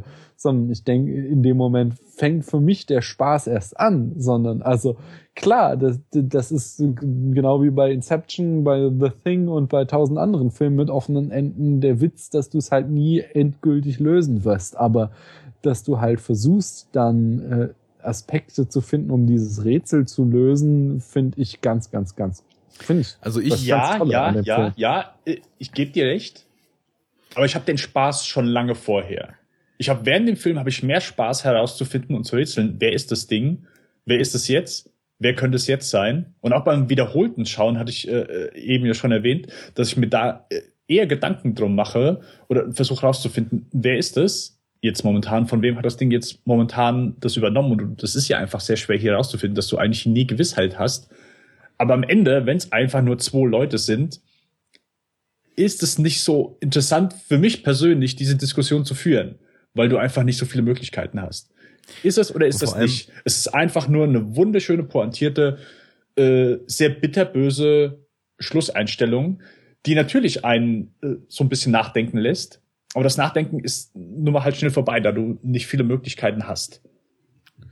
Ich muss auch sagen, ich finde es fast so ein bisschen schade, weil wenn man dann so bei solchen Filmen, die eben mit so einem Ende agieren, wie jetzt zum Beispiel Inception oder The Thing, sich ein bisschen auf Suche ins Netz begibt, dann ist das eigentlich fast so der dominierende Fakt, der den Diskurs über diesen Film ausmacht. Wenn du The Thing Interpretation zum Beispiel jetzt mal googelst, dann findest du erstmal 20 YouTube-Videos, die sich nur damit beschäftigen, wer ist das Alien am Ende. Und ich finde das nicht so richtig zielbringend. Also natürlich, ich habe mir jetzt gerade so noch. Ich meine, das kurz so, Gedanken dazu gemacht. Warte mal, lass mich mal, ja. ja. lass mich mal kurz sagen. Ich, ich würde jetzt noch mal kurz an meine ellenlang, weit und breit gefächerte Interpretation eben noch mal anknüpfen und würde sagen, dass auch unter dem, was ich jetzt gerade hier äh, in gefühlten 80 Stunden Monolog ausgeführt habe. Das 15 Minuten, ich habe es ungefähr nachgemessen. Dafür muss Zeit sein. ähm, dass auch da ähm, das Ende einigermaßen ranpasst. Also ich meine, wenn man jetzt mal so analysiert, wie Childs sich vorher so im Film verhält, die Geschichte, die er McReady erzählt, als er da aus dem Eis auch auf ihn zugewandert kommt, die macht nicht so richtig Sinn. Also das alles, was er da sagt, er wäre da irgendwem in Schneesturm gefolgt und so weiter. Äh, Stunden vorher im Film war noch derjenige, der gesagt hat, äh, lass da nicht rausgehen, ist viel zu gefährlich, macht keinen Sinn, lass hier verbarrikadieren. So, ne? Und ich würde aber sagen, nehmen wir jetzt mal an, Childs ist das äh, Alien, was ich recht plausibel fände. Dann ist es doch ein noch schönerer, noch dreckigerer und noch nihilistischer Spin auf die ganze Sache, dass McReady weiß, er kann nichts mehr machen und die ganze Situation und in der, Inter in der Interpretation jetzt respektive die ganze Welt ist sowieso schon vor die Wand gefahren. Er sagt ja, let's just sit down for a minute, let's see what happens und ähm, hat dabei so ein ironisches Grinsen und er weiß halt, er kann nichts mehr machen. Childs hat den Flammenwerfer, hält ihn auf ihn. Childs könnte das Alien sein und würde dann eben ähm, die Kälte auch überleben und würde auf die Welt kommen und würde alles infiltrieren und alles übernehmen. Aber gemessen an dem, was vorher passiert ist, ist Childs ja einfach nur dann im Endeffekt der Grund der Paranoia, der die ganze Welt und die ganze Gesellschaft sowieso schon an die Wand hat fahren lassen. Es macht halt keinen Unterschied mehr, ob er noch in die Welt kommt, weil auf dem Mikrokosmos, den dieser Film behandelt, die ganze Welt sowieso schon baden gegangen ist. Und das ist dann halt so dieser düstere und ja, eben auch, lass, nenn es misanthropisch, nenn es fatalistisch, nenn es nihilistisch, dieser, dieser, diese Endnote. Mhm. Und ich liebe das Ende. Also ich muss echt sagen, neben ja, ich glaube, neben Pusher von Nicholas Winding Refn ist das so mein liebstes Filmende. Weil, also ich weiß, habt ihr beide Pusher gesehen? Ja. Was, was ist Pusher? Es gibt so viele Filme mit so Titeln. ich glaube, es kommt mir bekannt vor, aber ich bin mir gerade nicht sicher. Pusher ist das Debüt von Reffen. Noch in Dänemark gedreht, also er hat ja einige Filme erstmal in Dänemark gedreht, mit dem großartigen Kim Botnia als titelgebenden Pusher. Ach, ähm, nee. Tick, tickt halt so Drogen und sagen wir es mal so, äh, ohne den jetzt voll durchzuspoilen, weil ich meine, Reffen ist zwar Hype gewesen in den letzten Jahren, aber wie das so ist, dann geht halt Drive durch die Decke und dann wird halt der nächste Film geguckt, aber nicht die sieben oder acht, die er davor gemacht hat. Pusher äh, ist auch sehr düster in seiner Grundnote und dieser Drogendealer Kim Botnia, also es läuft nicht so gut für ihn. Aha. Fassen wir den Film mal so zusammen. Und das Ende ist auf eine sehr, sehr, sehr äh, Kloß im Hals verursachende Weise die Quintessenz des Ganzen. Okay. Naja, und äh, ja? ist in seiner Wirkung vielleicht relativ ähnlich zu diesem Film, weil der auch so der klingt so leise aus. Und so wie auch am Ende jetzt hier von The Thing das Pulsieren wiederkommt und du genauso wie der Film angefangen hat, in die Dunkelheit des Abspanns entlassen wirst, so funktioniert das auch mit so einem Ambient-Dröhnen in Pusher. Naja, so viel dazu. Ich möchte nochmal ein, äh, eine Lanze brechen für das Rätselraten am Ende. Und mhm. zwar, äh, natürlich hast du recht, dass die ganzen Reddit-Idioten und wie sie sich dann nur noch um dieses eine, die eine Frage kehren, beziehungsweise das habt ihr beide gesagt. Aber ich finde es trotzdem nichts Schlimmes, sondern ich finde gerade das Tolle am Medium Film, dass er uns mehrere Ebenen bietet, dass er uns halt, äh, dass ich halt Aspekte wie das Foreshadowing loben kann, dass ich genauso einen, irgendwie einen Subtext wie du eben mit dem Kalten Krieg da reinlesen kann und dass ich halt auch über das Ende spekulieren kann. Und ich glaube, dass der Film eben nicht so eine Wirkung auf uns hätte, wenn er nicht mit diesem offenen Ende enden würde, sondern mit dem von Dennis schon angesprochenen Happy End, wo McCready irgendwie am Ende ins Krankenhaus kommt und äh, als Sieger vom Feld geht, sondern wo wir halt eben diese Pattsituation am Ende haben und uns fragen können, okay, äh, ist Charles jetzt das Alien oder ist es es nicht? Und äh, das äh, macht für mich ganz groß den Reiz des Films aus und dazu gehört aber auch nicht nur zu sagen so, ähm, ja, ich akzeptiere jetzt, dass ich die Fragen nie kennen werde, sondern halt auch den Film wieder dahingehend auf äh, Details zu analysieren, äh, ob er uns nicht doch wieder Hinweise gibt, wie wir das Ende lesen können. Und ich persönlich meine ja, ich habe die Lösung gefunden. äh, äh, und zwar äh, schließt das wieder ganz perfekt an deine Theorie an, dass der Film einen Loop bildet. Und genauso ist es für mich äh, eindeutig schlüssig, weil wir lernen McCready kennen, dass er einen Kampf gegen einen Schachcomputer verliert und dem Computer dann einen Whisky einschenkt. Und ja, der Film endet sauber. damit, dass er den Kampf gegen das Thing verliert und ihm einen Whisky ihm einschenkt. Whisky gibt. Yo. So, für mich ist das von vornherein klar, dass äh, Childs ein äh, Thing ist. Plus, aber also, und trotzdem streite ich nicht ab, dass das Ende offen ist. Genauso ist für mich, äh, habe ich meine schlüssige Interpretation von Inception, ohne dass für mich äh, ich andere Interpretationen irgendwie in Frage stelle, sondern das, das macht für mich eben genau den Reiz aus, dass ich über das Ende spekulieren kann. Und das find, ist halt so dieses besondere Etwas, was solche Filme mit offenen Ende haben. Ja, ich habe es ja auch vorhin schon gesagt. Also wer glaubt, dass solche Sachen wie der Whisky am Anfang und der Whisky am Ende, was du jetzt, finde mhm. ich sehr schön, was, was dir da aufgefallen ist, wer glaubt, dass sowas beliebig ist, der hat wahrscheinlich nicht im entferntesten eine Idee davon, wie Filmemacher arbeiten. Ich meine, ich habe sie auch nicht, aber ich traue ihnen potenziell erstmal alles zu, ja, anstatt äh, Dinge mit, äh, das kann doch so gar nicht sein, abzutun. Mhm. Da soll mir halt erstmal jemand beweisen, dass es nicht so ist. Da soll mir jemand erstmal beweisen, dass das kein bewusster Akt ist, äh, zwei Kämpfe in dem Film zu platzieren. Und jetzt müsste man zum Beispiel auch noch, ähm, es gibt einen schönen, eine schöne Einstellung, wo Kurt Russell den Schachcomputer anguckt und das ist so von der Seite gefilmt und man sieht, an der Seite des Bildschirms ist eine Schachfigur, ein Pferd was genau in seine Richtung guckt. Und das Frame ist so eingefangen, dass die beiden quasi Blickkontakt haben. Ne? Mhm. Jetzt müsste man nochmal gucken, ob am Ende quasi diese Einstellung auch wieder gespiegelt ist, als Childs und er im Schnee sitzen. Das wäre ja dann überhaupt der Oberkracher. Ja. Ähm, ja, aber dieses Rätselraten, das macht halt total Spaß. Aber was ich auch nur kritisieren wollte, ist, dass ich das Gefühl habe, ganz viele Leute wollen nicht aus dem Grund, dass sie jetzt Futter dafür bekommen, den Film mehrfach zu gucken. Wie zum Beispiel auch bei Inception, wo es ja sechs bis sieben irgendwie alle sinnmachende Interpretationen gibt und eine Million Hinweise im Film, wie man was lesen könnte, wann wo Realismus äh, ad acta gelegt wird, um Wirkung zu erzeugen, bla bla bla. Ähm, das ist ja eine Aufforderung zum Rätselraten. Wenn man es so auffasst, dann ist es natürlich eine total tolle Sache, wenn der Film dich dazu motiviert, ihn immer wieder zu gucken und die subtilen Zeichen zu lesen und immer tiefer in die Gedanken einzudringen, die dem Film zugrunde liegen. Das ist total super.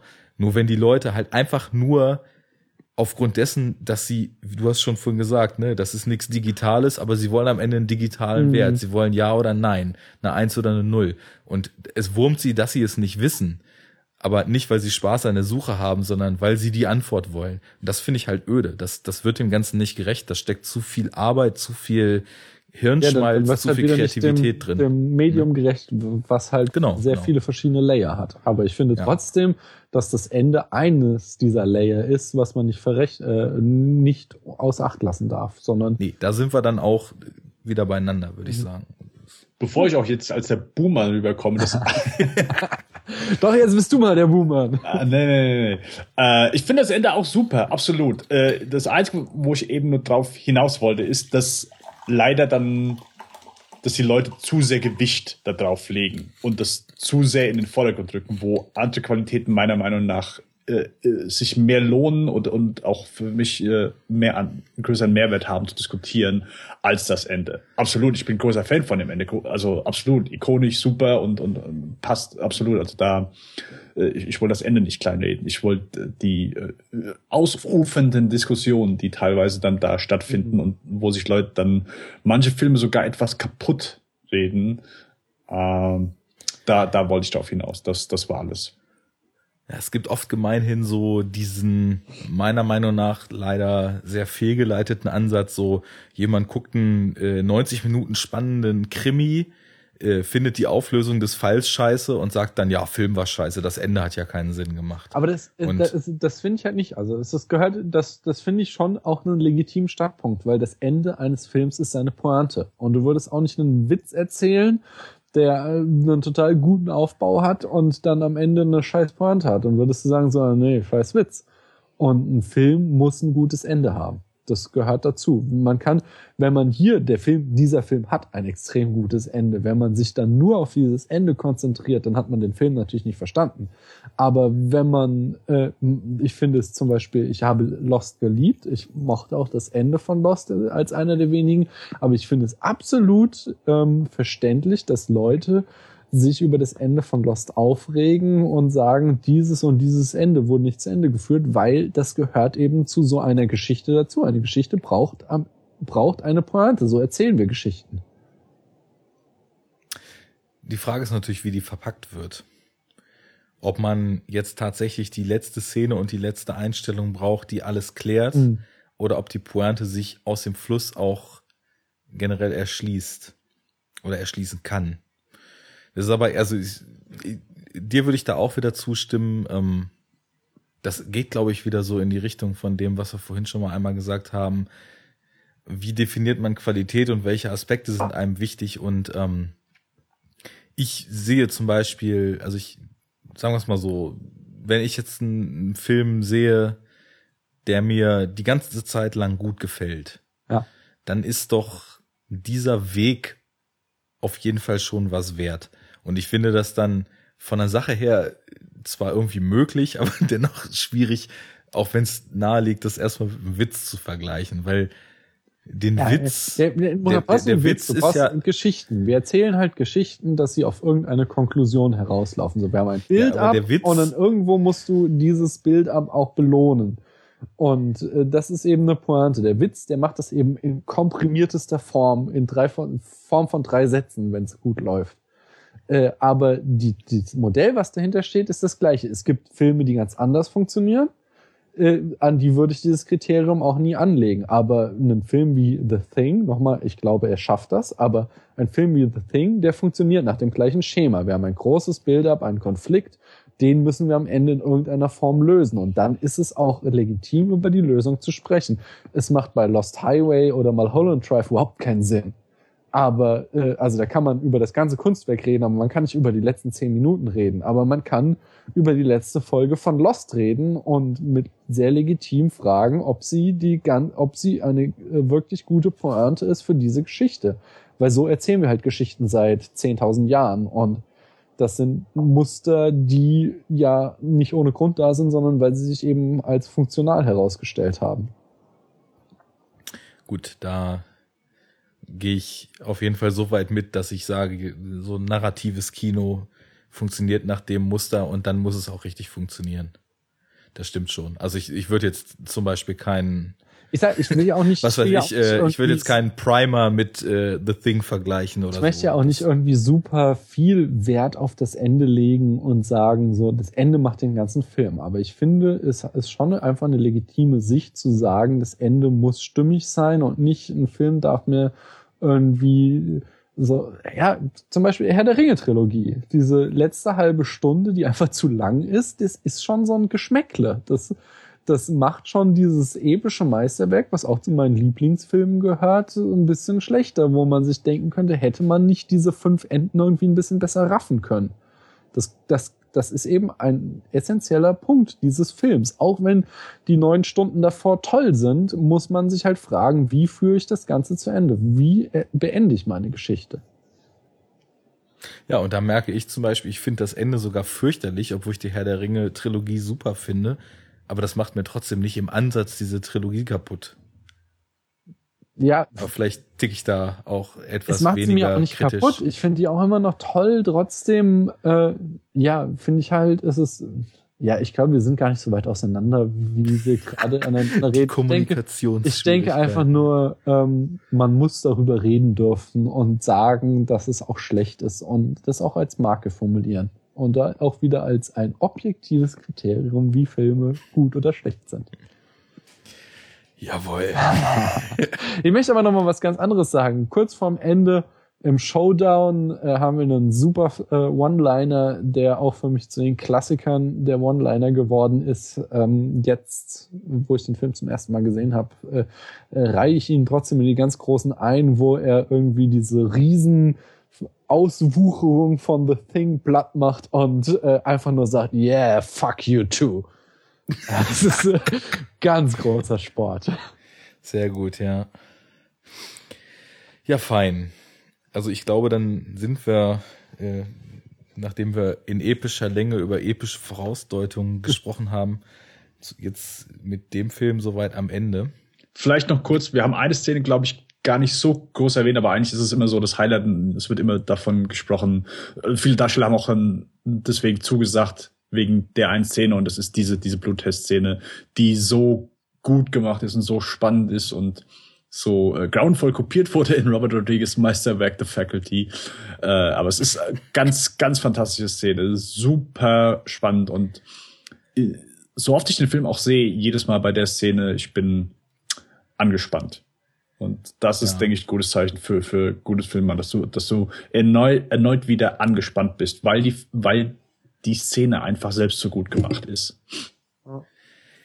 Die bringt halt auch die Paranoia vollkommen auf den Punkt. Genau, genau. Also ja, und halt so diese Angst vor Freunden, weil McGreedy äh, schießt dort quasi seinen Freund, wo dann sich ja. nachher herausstellt, oh hier, er war kein, äh, wenn man jetzt äh, Arnes Interpretation ernst nehmen darf, äh, kein Kommunist, und äh, ja, hat, äh, hat ja. quasi einen unschuldigen Menschen erschossen. Und so der Gedanke, okay, Angst und, und dieses paranoide Gefühl treiben mich dazu, Leute umzubringen, die ich eigentlich gar nicht umbringen will.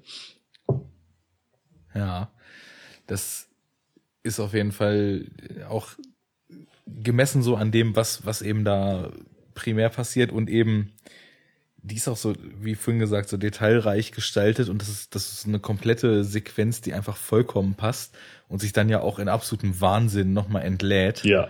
als dann die nächste Mutation vonstatten geht. Ja, vor allem, äh, das, das merke ich auch gerade, wenn man da auch so ein bisschen drüber nachdenkt, was die Szene einem so gibt, die sagt auch wieder unheimlich viel darüber, wie sich zu dem Zeitpunkt die Figuren schon entwickelt haben. Denn es wird zwar, also der Test ist gelaufen und es ist eigentlich auch schon klar, wer da jetzt infiziert ist und wer nicht, aber eben noch nicht bis ins Letzte.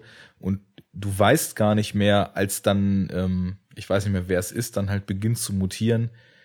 Traut man dann McReady noch, noch zu, die anderen loszubinden?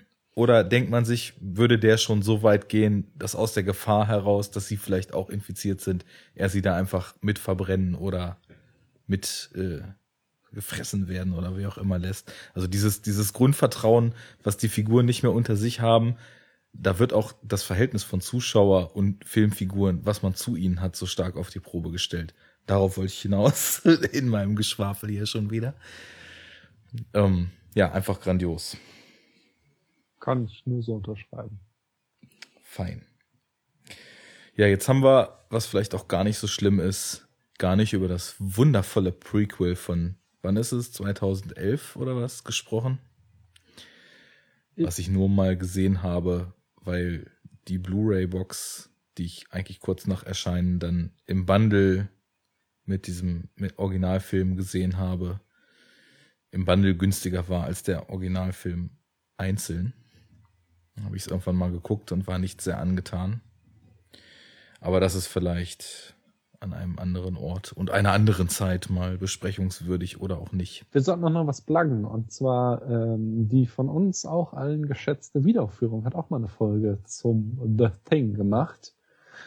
ähm, die auch durchaus sehr, sehr hörenswert ist. Habe ich gehört, hat mir sehr viel Spaß gemacht.